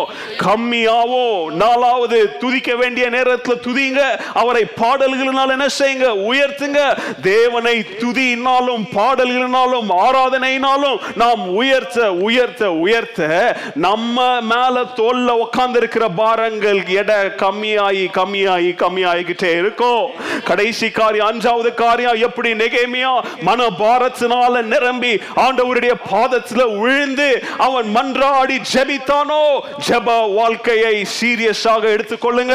இந்த சிலுவை தியான கூட்டங்களின் காலகட்டத்தில் தேவனோடு எவ்வளோ நேரம் ஜெபத்துல செலவிட முடியுமோ செலவிடுங்க. இந்த ஜெப வாழ்க்கையை ஜெப நேரத்தை நீங்க யாருக்கும் அட்வர்டைஸ் பண்ண தேவையில்லைங்க. இவ்வளோ மணி நேரம் நான் ஜெபிக்கிறேன் இவ்வளவு மணி நேரம் உபவாசம் இருக்கிறேன் இவ்வளவு மணிக்கு எந்திரிச்சு ஜபிக்கிறேன் நீங்க சொல்ல தேவையில்லை. நீங்க உங்க அப்பா கிட்ட சொல்கிறத போய் ஊரெல்லாம் சொல்லுவீங்களா இன்னைக்கு நான் எங்க அப்பா கிட்ட பேச போறேன். நான் எங்க அப்பா கிட்ட நாற்பது அவரா பேசினேன் இன்னைக்கு எங்க அப்பா கிட்ட நான் உபவாசம் யாருங்க சொல்லுவா? பரம தகப்பனிடத்துல பேசுவதை இன்னைக்கு வியாபாரமாக வியாபாரிகள் மாற்றின காலத்துல தேவனோடு உறவாட ஒரு வாய்ப்பை ஆண்டவர் தந்தாரு. இதற்கு நான் நன்றி உள்ளவனா இருப்பேன் சொல்லி ஜெபத்துல ஆண்டவரோடு தரித்திருந்தா. இந்த மன பாரங்களை அகற்றி பார்க்க வேண்டிய தெளிவான பார்வை ஆண்டவர் நமக்கு தருவார். ஹalleluya ஹalleluya நல்ல கவனிங்க. இப்படிப்பட்ட கடினமான காலத்திற்குள்ளாக நம்மை அனுமதிப்பதில் தேவனுக்கு எல்லோ ஏதோ ஒரு நன்மையான திட்டம் இருக்கிறது. இப்படிப்பட்ட பள்ளத்தாக்குக்குள்ள நம்மள அனுப்பலனா பள்ளத்தாக்கின் மத்தியிலிருந்து நமக்கு ஒரு அற்புதத்தை ஆண்டவரால் செய்ய முடியாது.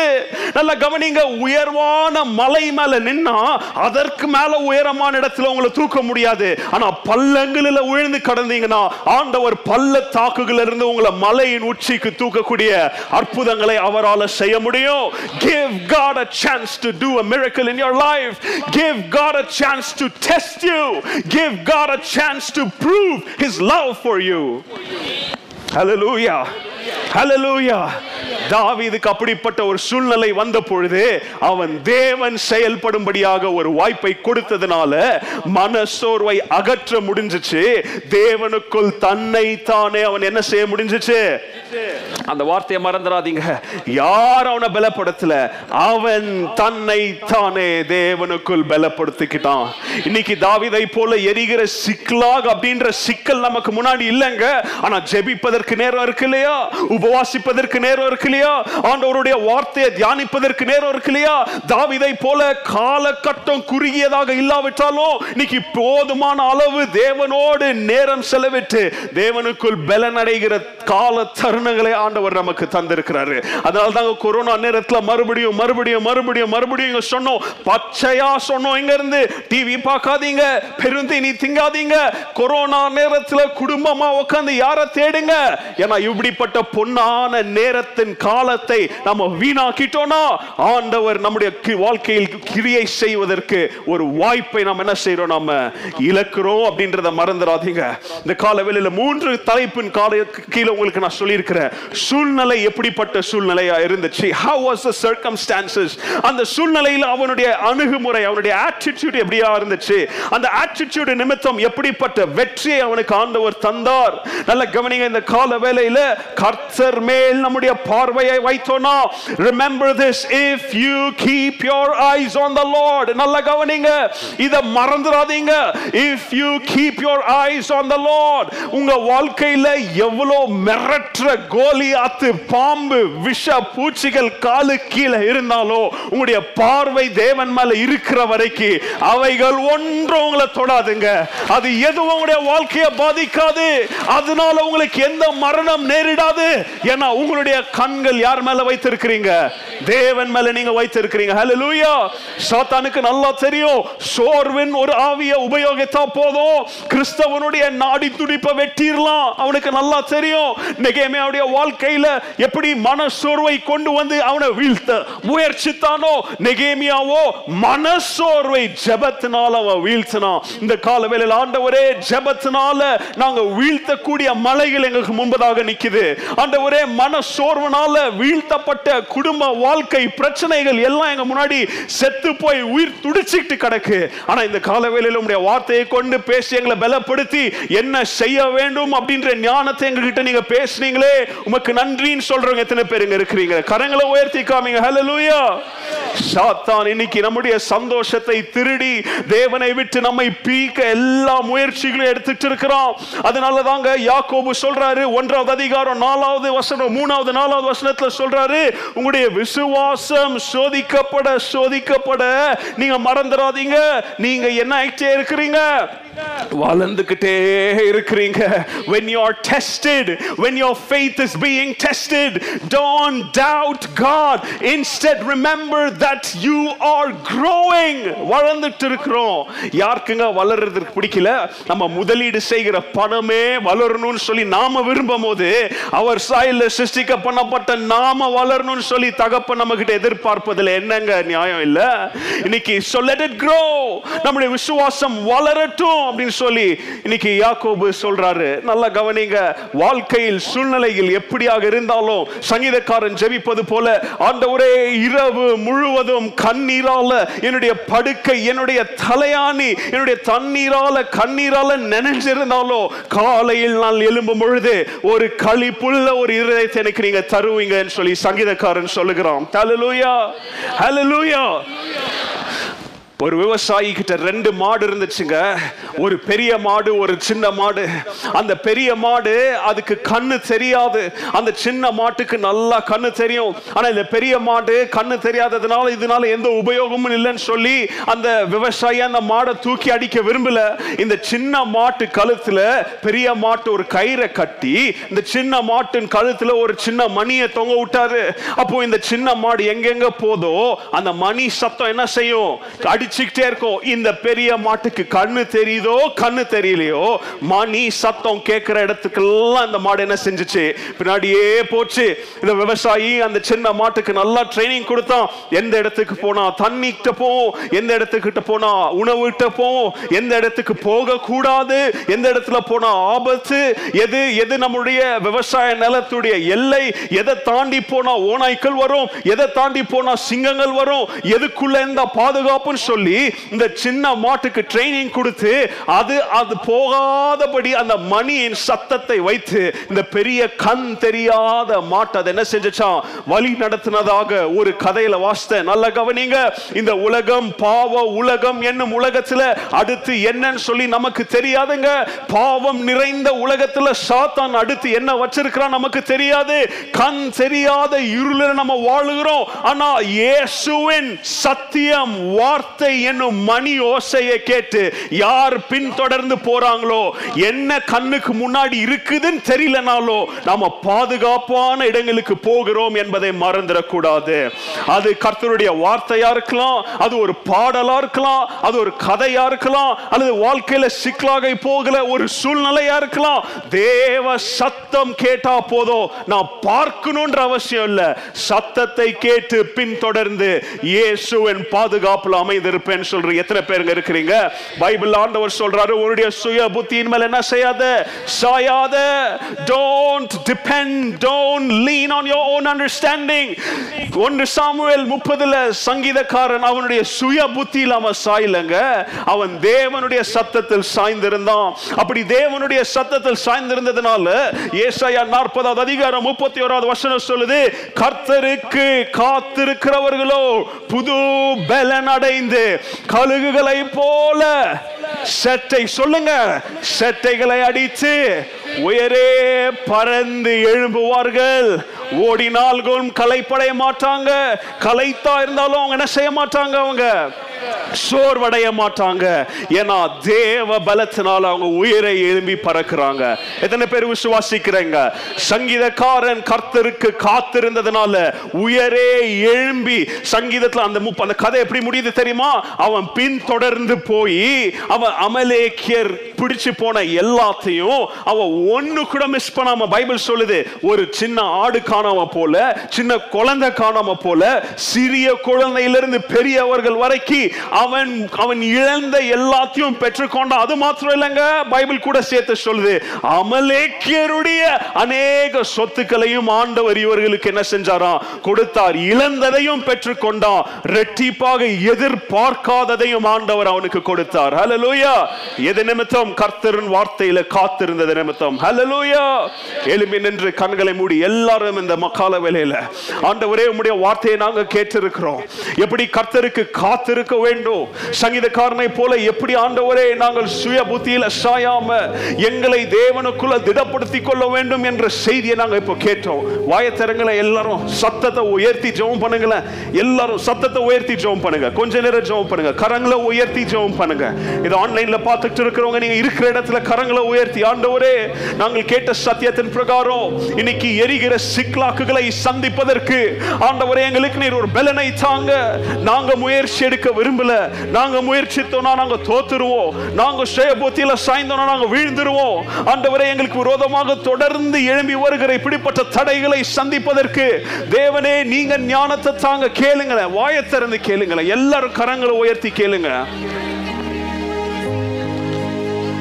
கேளுங்க கேளுங்க ஜெபம் பண்ணுங்க. எல்லாரும். ஸ்தோத்திரம் ஆண்டவரே. உமக்கு அண்டி செலுத்துகிறோம். ஆண்டவரே இந்த கால வேலையில ஜெயம் எங்களுடையது என்று நீங்க சொல்றீங்க ஆண்டவரே. எங்களுக்கு ஜெயம் தருகிற தேவனே உமக்கு நன்றி. கரங்களை தட்டி எல்லாரும் ஜெயம் கொடுத்த தேவனே உமக்கு நன்றி. ஜெயம் கொடுத்து கொண்டிருக்கிற தேவனே உமக்கு நன்றி. ஜெயம் கொடுக்க போகிற தேவனே உமக்கு நன்றி. எங்களுடைய சட்டைகளுக்கு பலனை தந்து உயிரை எழும்ப செய்கிற தேவனே உமக்கு நன்றி. கேளுங்க வாழ திறந்து. ஆண்டவரே என்னுடைய குடும்பத்தை உங்களுடைய கரத்தில் ஒப்பு கொடுக்கிறேன் ஆண்டவரே என்னுடைய தோல்விகளை உடைய கரத்தில் ஒப்பு கொடுக்கிற என்னுடைய வீழ்ச்சிகளை உடைய கரத்தில் ஒப்பு கொடுக்கிற என்னுடைய பலவீனமான எண்ணங்களை உடைய கரத்தில் ஒப்பு கொடுக்கிறேன் என்னுடைய உடைந்த இருதயத்தையும் உடைய கரத்தில் ஒப்பு கொடுக்கிற ஆண்டவரே நீர் வந்து ஒரு அற்புதத்தை செய்யும். கேளுங்க oh lord do a miracle in my life today. It's enough. The amount of cries the tears the pain. Lord i give it all to you. ஆண்டவரே மனசோர்வின் ஆவியை ஜெயிப்பதற்கு தேவனுக்குள்ள என்னை நான் பலப்படுத்துகிறேன். கேளுங்க உமக்கு நன்றி. புது பலன் அடைந்திடுவேன். நான் புது பலன் அடைந்திடுவேன். கரங்களை தட்டி நான் புது பலன் அடைந்திடுவேன். நான் புது பலன் அடைந்திடுவேன். உற்சாகமா பாடுங்க எல்லாரும். புது பலன் அடைந்திடுவேன்.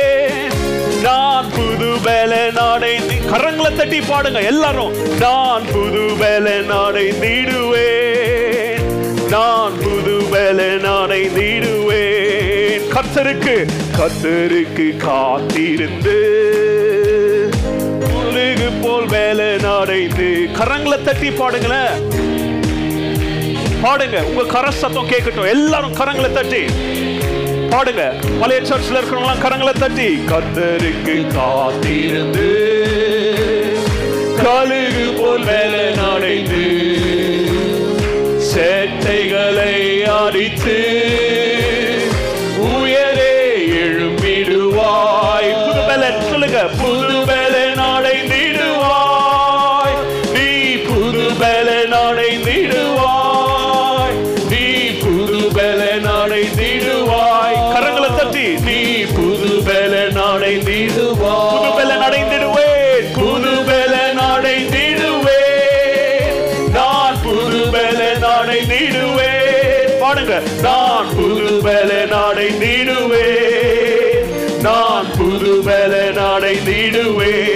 அடைந்திடுவேன் தாகமுள்ளவன் மேல் தாகமுள்ளவன் மேல்.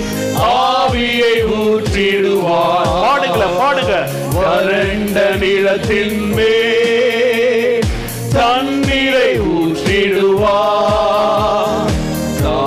பாடுங்க எல்லாரும் பாடுங்க. ஆவியை ஊற்றிடுவார். கரங்களை தட்டி. வறண்ட நிலத்தின் மேல் புது நடைந்திடுவேன். பலன் அடைந்திடுவேன் புது பலன் அடைந்திடுவேன் பாடுங்க. நான் புது பலன் அடைந்திடுவேன் நான் புது பலன் அடைந்திடுவேன் கரங்களை தட்டி. நான்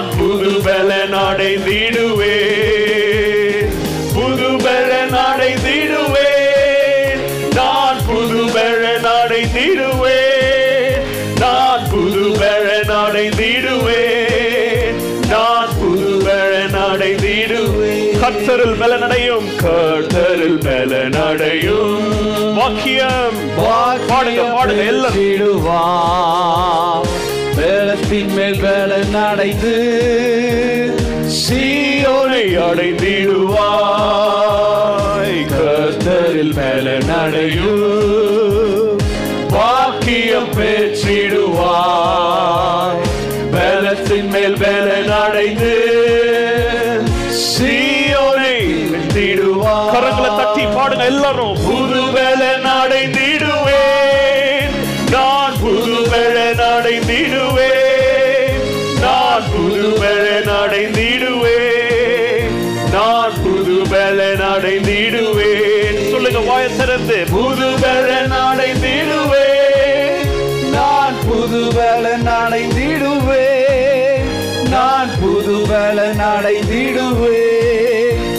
நான் புதுபலன் அடைந்திடுவேன் இன்னொரு தடவை சொல்லுங்க எல்லாரும் புதுபலன். புதுபலன் அடைந்திடுவேன் நான் புதுபலன் அடைந்திடுவேன் நான் புதுபலன் அடைந்து